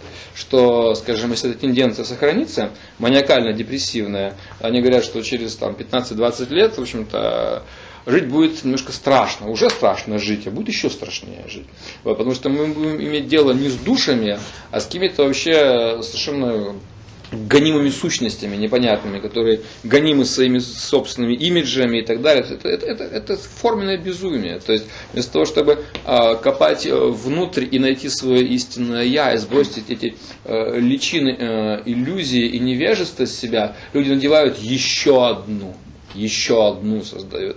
Вот. То есть мы видим, что люди сейчас с большим трудом общаются между собой, им проще общаться э, на форумах в интернете, они создадут себе новое имя, новую аватарку, там, скроются за какой-нибудь картинкой на этом форуме, вот. А, они могут даже а, там пол поменять, они могут сказать, что я там какая-нибудь, какой-нибудь Паша скажет, что он Маша или наоборот, и так сказать. И ты общаешься с этим человеком, ты до конца не можешь, с кем ты общаешься вообще. То есть какой-то такой вот сущностью, которая между мной и собой поставила какой-то вот, какой-то имидж, какую-то аватару, какое-то имя, какой-то, так сказать, образ, там, какую-то легенду себе придумала, какую-то свою историю, и ты с тобой общается. То есть мы видим, что такое настоящее межличностное общение все труднее и труднее. Дети все меньше и меньше играют в реальные игры, они все больше и больше играют в компьютерные игры, вот, где там какие-то есть, э, которые можно легко манипулировать, понимаете? То есть люди все дальше и дальше уходят от своей настоящей природы. Вот, и, как сказал, так сказать, один мудрый человек очень точно, машины начинают все больше и больше походить на людей, а люди все больше и больше начинают походить на машины. Вот, то есть мы как бы а, меняемся, меняемся местами. То есть люди уходят от самоосознания, наоборот, погружаются в какую-то выдуманную реальность. И так это уже сфера психиатрии на самом деле. Итак, э, задача человека, настоящего, живого, чистого, одухотворенного, это все-таки, так сказать, сбросить с себя все эти покрытия и начать контактировать с реальностью. Реальный я, вечный я, есть вечный реальный Бог, есть реальные отношения. Вот. Итак, э, это сверхзадача. Но э, сейчас люди эту сверхзадачу, поскольку они себя неправильно оценивают и, соответственно, дают себе неправильные постановки цели, чем же они занимаются?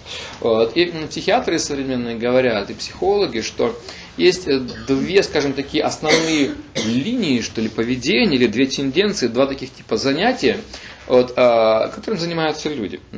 Это а, одна тенденция у них а, называется погружение, а другая называется возвышение. В чем это состоит?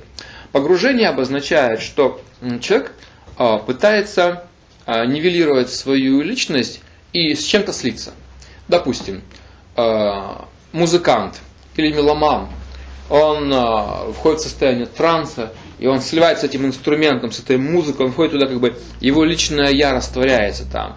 Или какой-нибудь, не знаю, э, гурман, он в этом вкусе погружается, или, скажем, э, в процессе любви, вот этих вот межполовых отношений, мужчина и женщина, они как бы пытаются погрузиться обоюдно друг в друга, этот объект любви, потерять свою как бы вот эту вот идентичность, свою вот эту вот природу.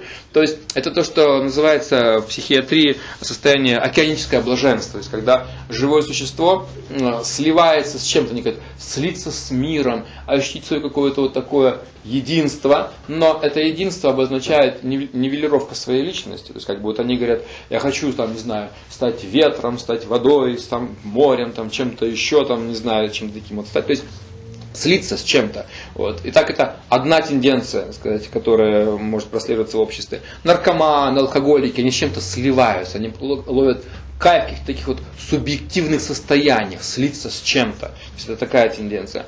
А другая тенденция э, называется возвышение.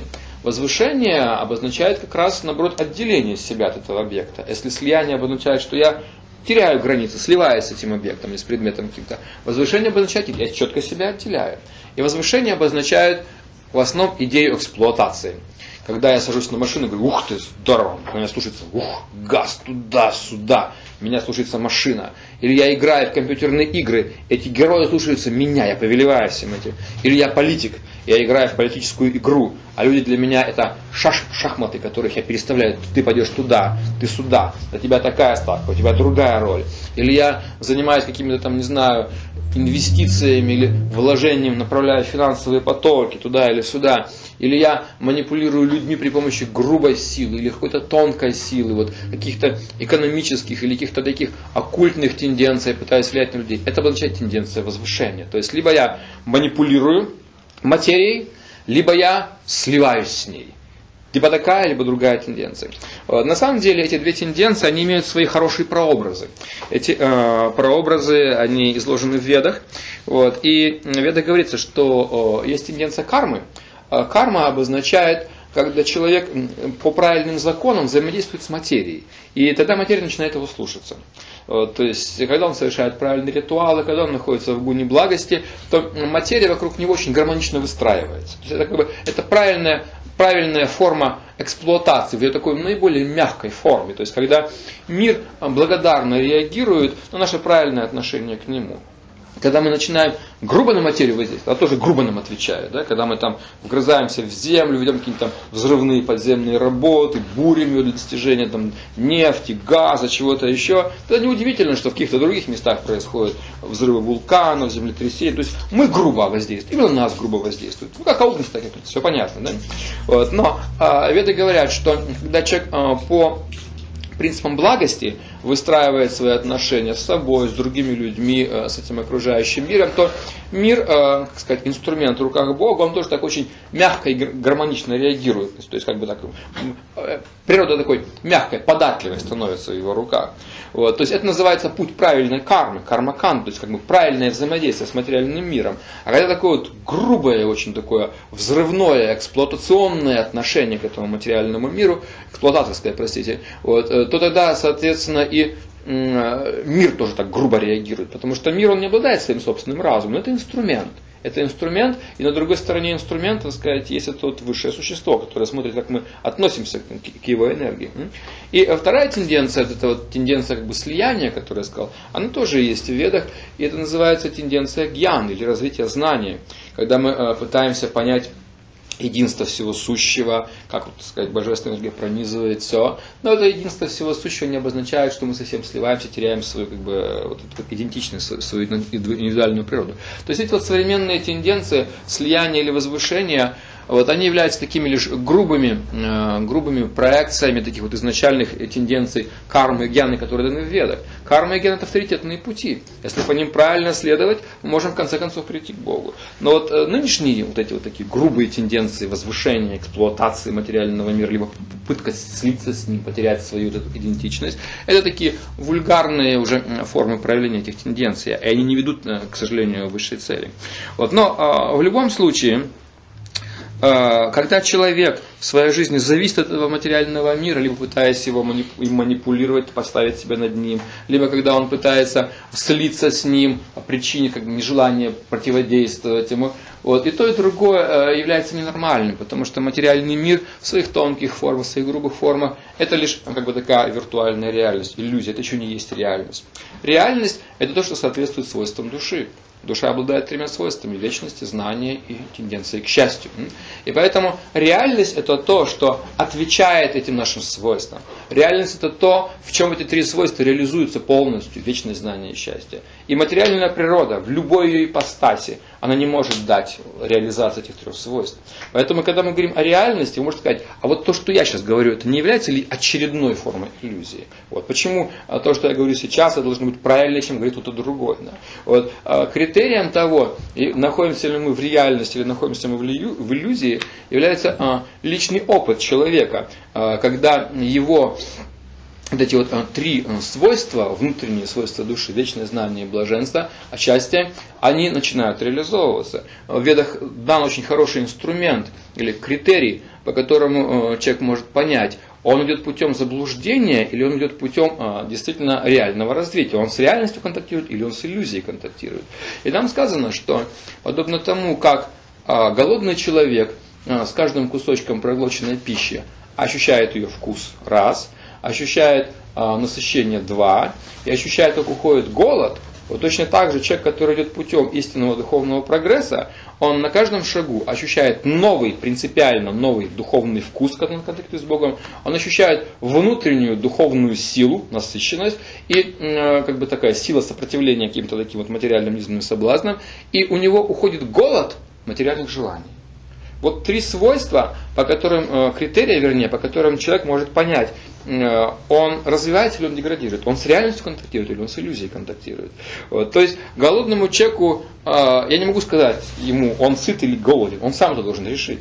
Он сам ощущает, пища вкусная, невкусная. Он наелся или он еще голоден. Он сам ощущает желание еще есть и есть или уже все. Это его опыт.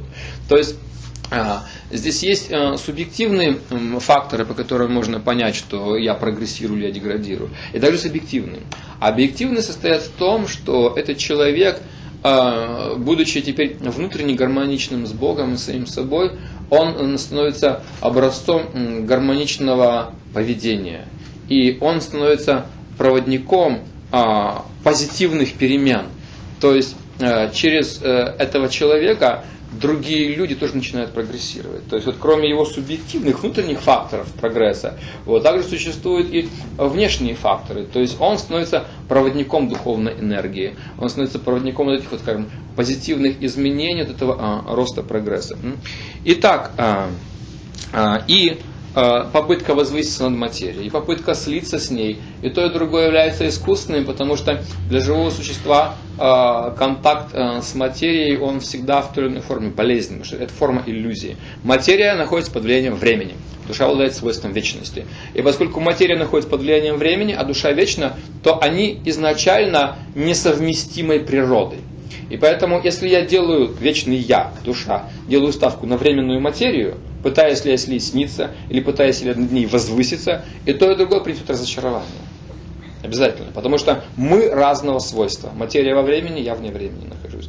Вот поэтому для того, чтобы э, сказать, контактировать не э, с иллюзией в ее разнообразных, грубых или тонких формах, а для того, чтобы контактировать с реальностью, для этого необходимо э, быть э, связанным с э, живой духовной традиции. Нельзя, так сказать, перерезать корни свои собственные, нельзя э, прерывать эти э, связи с позитивным духовным прошлым человека.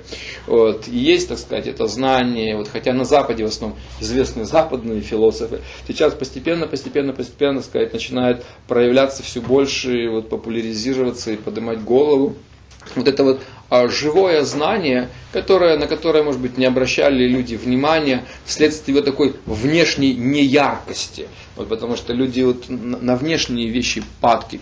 Вот, а внутренние вещи, они, как правило, такие. Чтобы их разглядеть, нужно внутренний глаз, духовное видение иметь. Вот, и постепенно мы видим, что сейчас немножко, так сказать, западный мир начинает э, пробуждаться ко всем этим вещам. Вот, и, как так сказать, уже по-другому э, оценивать, находить все эти вещи, те же, так сказать, веды, они все более и более становятся известными, э, популярными на Западе, именно из-за своей, так сказать, э, практичности. Итак, э, необходимо разобраться с собой не на основе собственного воображения, вот этой вот магнуса врити, всех этих побуждений ума, а на основе реальной духовной традиции, реального духовного процесса.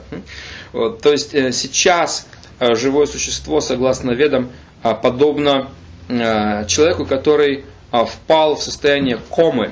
То есть кома это такое состояние, когда он вроде бы живой еще, но как бы до него достучаться невозможно. Вот он и как полуживой, полумертвый, что называется. Вроде как живой, дышит, вот, но сознание такого активного не проявляет. Вот, и э, когда вот, вот, э, ядовитая змея кусает человека, человек впадает в этот как бы, яд, он влияет не только на физическое тело, он также на сознание влияет. Вот, и человек в таком как бы, состоянии паралича, такой вот комы находится. И э, в Индии есть особое искусство, есть такие личности, их называют э, мантра вала. То есть это такие вот заклинатели змей, которые знают некоторые определенные какие-то мантры, звуковые вибрации, при помощи которых они могут э, произнести эти вибрации, и по закону метафизики от тонкого к грубого под влиянием этого звука этот яд, он сворачивается, выходит, выводится, так сказать, из крови, и человек возвращается к сознанию. Вот из этого коматозного состояния он выходит. Вот, э, то есть э, вот по этой аналогии, по этой логике, духовный процесс – а, или духовная вибрация, духовное знание, духовный звук, это то, что входит а, в сознание вот этого как бы живого существа, которое живет в своем собственном воображении.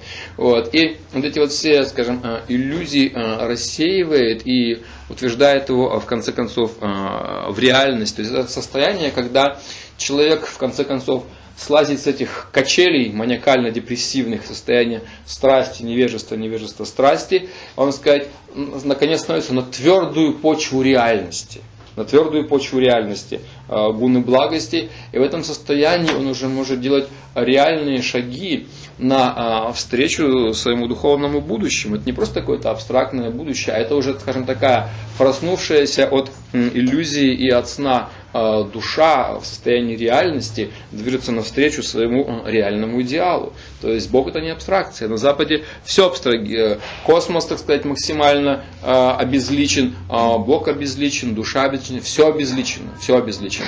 Вот. Каждый боится показать свое лицо. Лучше мой ник и моя аватарка, мое ложное имя и мой ложный образ, через который я действую. Вот. Все боятся себя настоящего, потому что они не знают себя настоящего.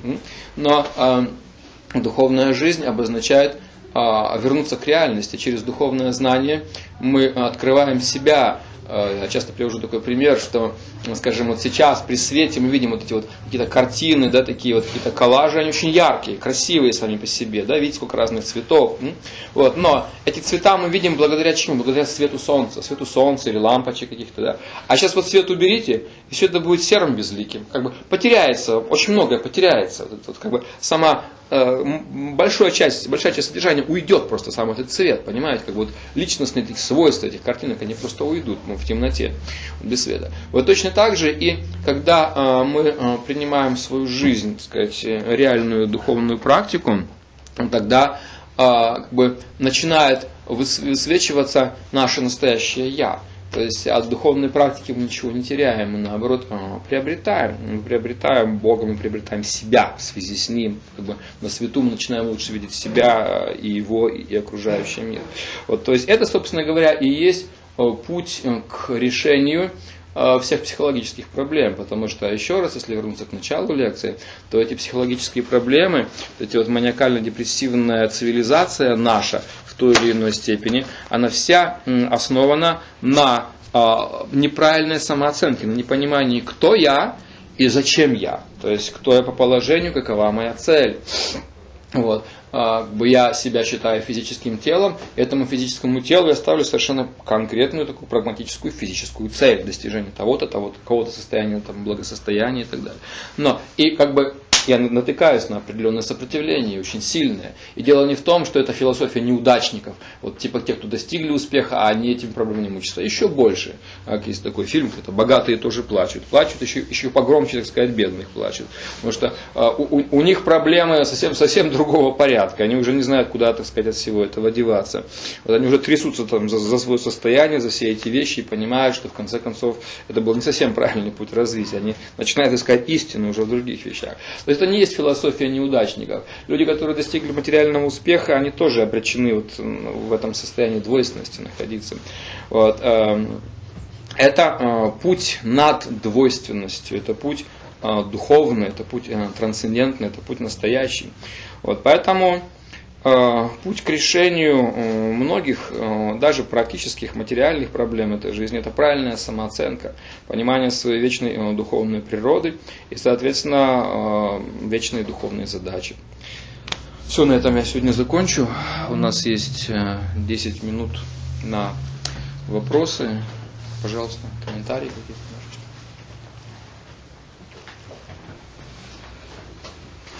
Василий а? Э, часто слышу, что духовный человек, духовный человек, вот, в разговорах духовный человек. Как это понимать духовный человек? Как понимать духовный человек? Духовный, духовный человек – это тот, в ком возобладали качество души. Качество души – это все лучшее, что у нас есть – это любовь, это сострадание, это а, понимание, это а, уважение, это а, способность помочь другим принципиально. Не просто там дайте мне денег там, или помогите в том, помогите. Помочь принципиально. То есть соединить человека, духовный человек это тот, кто может соединить других с реальностью, духовной, понимаете? То есть дать практически ключ духовный, совет – соответственно, уровню человека, его пониманию, его желания. Если, допустим, человек не может сразу стать на путь, скажем, такой вот, ну, бескорыстный такой вот полностью, безвозвратной духовности, его, может быть, только интересуют эти вещи, вот, то по-настоящему духовный человек это тот, кто увидит э, и высшую задачу, и уровень этого человека, и может э, определить ему какой-то, так сказать, вот, ну, как вот настоящий врач, это тот, кто понимает, скажем, пациента, понимает его болезнь, понимает процесс, как вот выйти из этого состояния. Вот. То есть, скажем так, духовный человек это духовный врач, это тот, кто может э, дать э, практический совет, как э, душа другая, запутавшаяся в материи, может выздороветь. Это ну, духовный человек. То есть это тот, кто реально понимает законы духовной энергии, живет по ним и может дать э, практический совет, практический вкус практическая вот рекомендация, что хотите, так сказать, как можно начать одухотворять свою жизнь буквально прямо сейчас, понимаете? То есть это, это все, э, если, допустим, ну, какое-то вот э, академическое образование занимает многие годы, допустим, какие-то эксперименты мы не можем проводить, нас не пустят в лаборатории без специального какого-то там допуска, там документов, то э, духовная сфера это то, что в принципе достижимо и реально э, прямо сейчас для любого, кто этого хочет, понимаете? Если он хочет, если он готов к этим изменениям, этим вещам. И э, духовные люди это те, кто, скажем, предлагают свои услуги, что называется, вот на этом поприще. Вот такие духовные люди. Опять же, степень духовности разная может быть. Ну, мы говорим об идеале. Можно вопрос? Да. А вот вы часто ссылались на Веды, говорили, Веды говорят, Веды говорят, а, что конкретно представляет собой Веды, как найти, где их изучить и как найти информацию? Веды – это очень обширное знание само по себе которая охватывает все, цели, все, все сферы человеческой жизни, от прикладных э, материальных до прикладных э, духовных. Все веды полностью изучить за короткую жизнь, которую мы живем сейчас, люди Кали-юги, не представляется возможным. Поэтому сейчас переведены те разделы вет, которые являются наиболее, скажем, такими э, практичными и э, первостепенно важными для нас.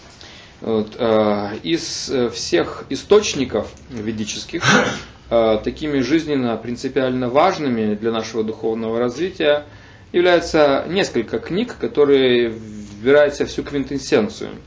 Вот. Это такие вещи, как Шримад Бхагаватам или Бхагавата Пурана, это эм, произведение, которое содержит в себя 18 тысяч стихов. Оно есть э, в переводе на а, русский язык. Э, эти 18 тысяч стихов, они на 12 как бы таких песен или разделов они разбиты. Вот. Но сейчас на русский язык переведены э, до 10 песни, еще немного осталось. Вот эти книги издает издательство Бхактивиданта Book Trust. Они доступны, их можно, так сказать, выписывать Э, через почту, их можно скачивать даже электронно, бесплатно совершенно.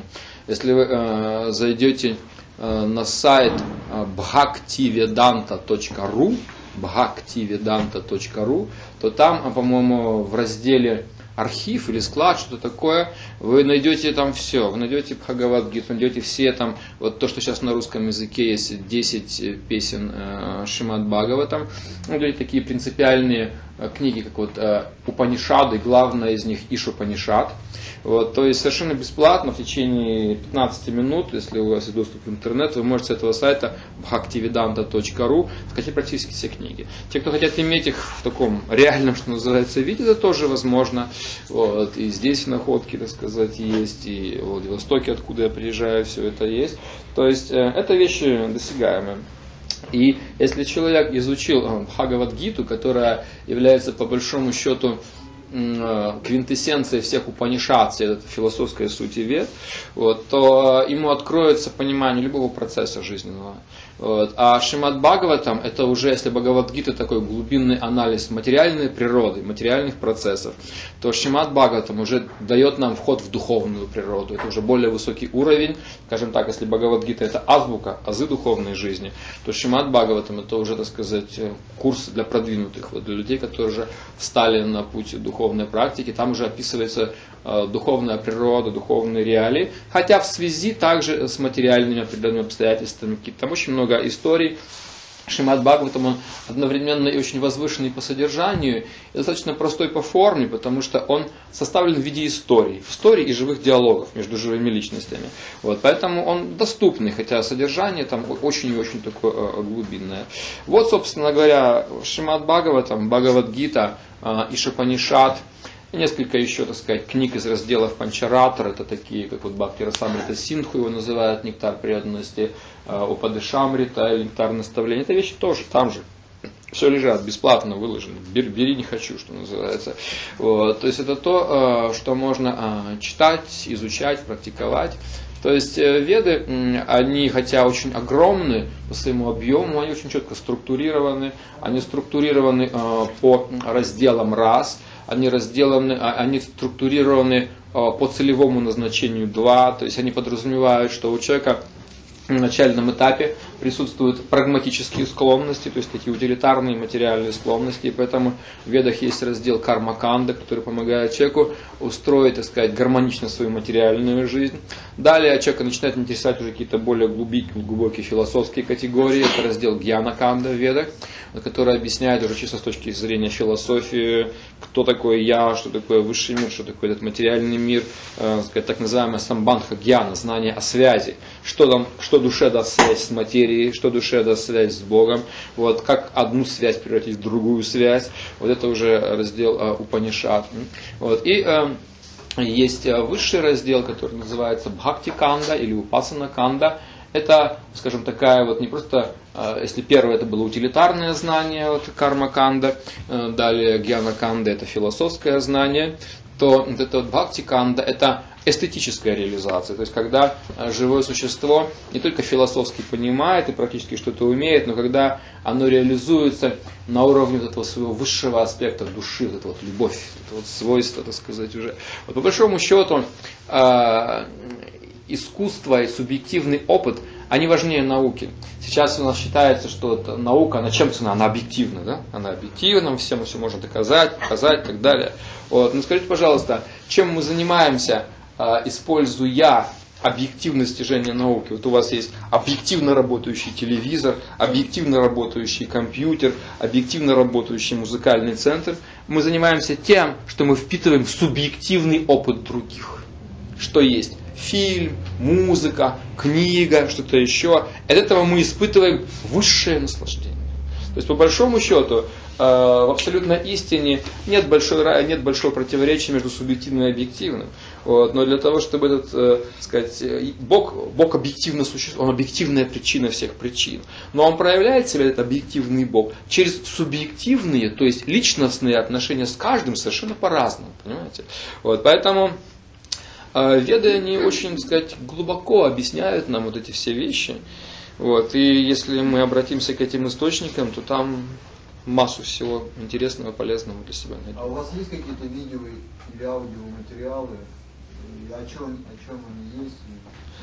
А, есть записи, да, есть диски с лекциями, есть э, диски с фильмами которые можно... Есть э, фильм э, «Кто-то человек», я уже здесь его распространял, есть фильм э, «Ведическая альтернатива», есть курс моих лекций «Самое сокровенное знание» для тех, кто, допустим, не знаком. Если кому-то интересно, это прямо здесь я с собой сейчас привез, могу показать эти диски. Хотя здесь у меня как бы немного с собой. Вот. Ну, то есть это все совершенно, так сказать, реальные вещи. Вот, и в интернете это все тоже где-то выложено, можно, так сказать, скачать. То есть все, все. Можно вопрос? Да. Скажите, пожалуйста, вот является ли йога началом вот занятия йогой, началом вот пути? Имеете в виду хатха-йогу? Да. А, да, если правильно практиковать. А, проблема а, современных интерпретаций хатха-йоги состоит в том, что а, там немножечко, скажем так, игнорируются некоторые очень важные вещи. То есть вот эта вот э, йога, э, такая вот в физическом плане, она состоит из восьми ступеней. Ее называют аштанга-йога, восьмиступенчатая йога.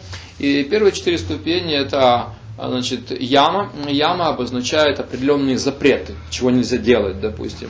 Вот. И к ним относится, допустим, что человек должен отказаться от мясоедения, он должен отказаться от интоксикации, там, от, так сказать, от секса в принципе полностью, вообще навсегда.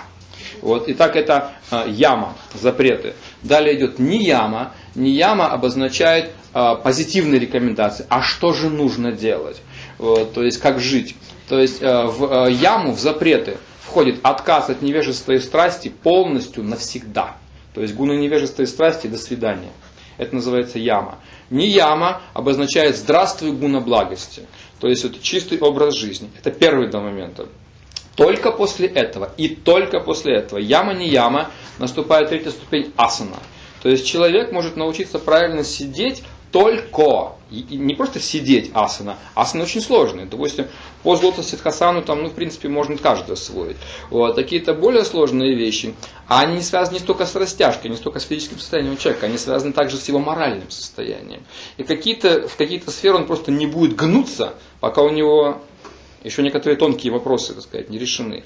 Вот, поэтому вот эти вот сейчас яма не яма, это то, что современный человек говорит, а это ерунда, это не важно, давайте в спокойно сидеть надо.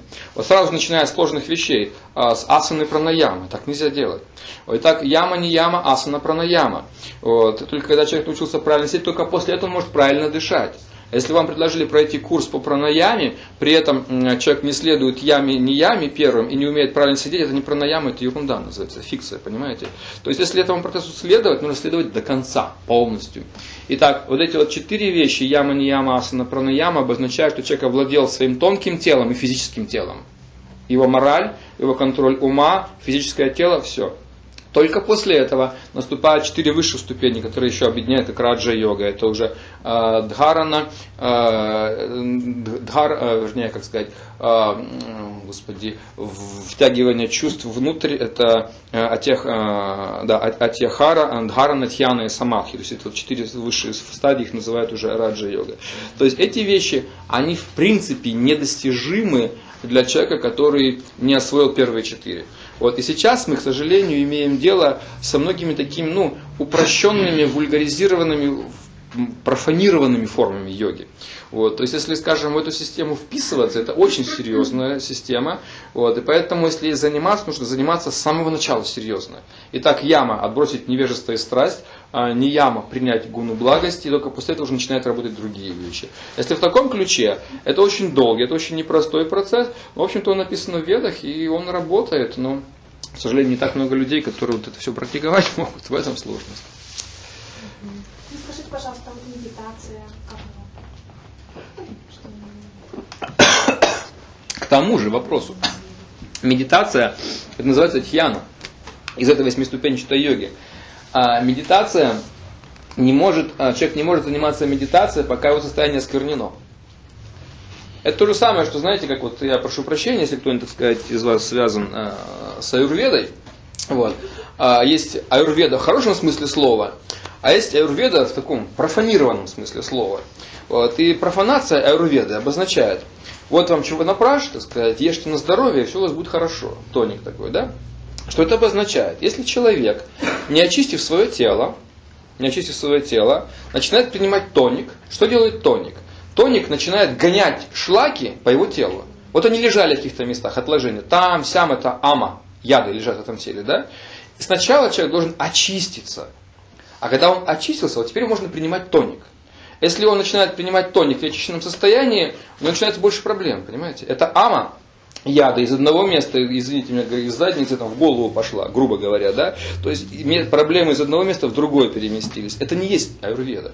Вот, то есть это как бы правильный образ действия. То же самое, медитация, тхьяна наступает только на том уровне, когда человек уже полностью очищен от материальных желаний.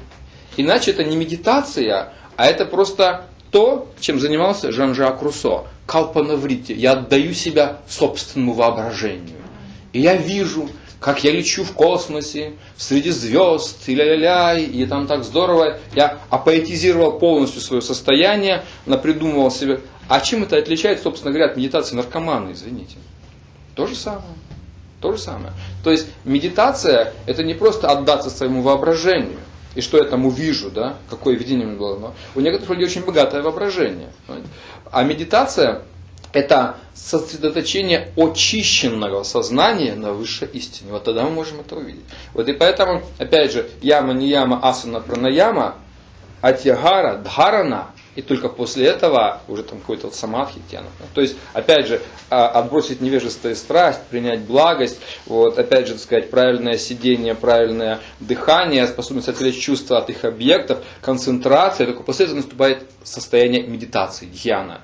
Если этого нет, если я просто освоил одну позу, вот, после которой меня потом трое человек развязывают два часа, так сказать, я там хожу потом на полусогнутых неделю, вот, и я в этом состоянии задумчиво, так сказать, там что-то такое говорю, медитирую называется. Это профанация, понимаете? Это профанация, вот, на которую а, западные люди очень легко покупают, потому что они не знают науки, они не посвящены в традицию.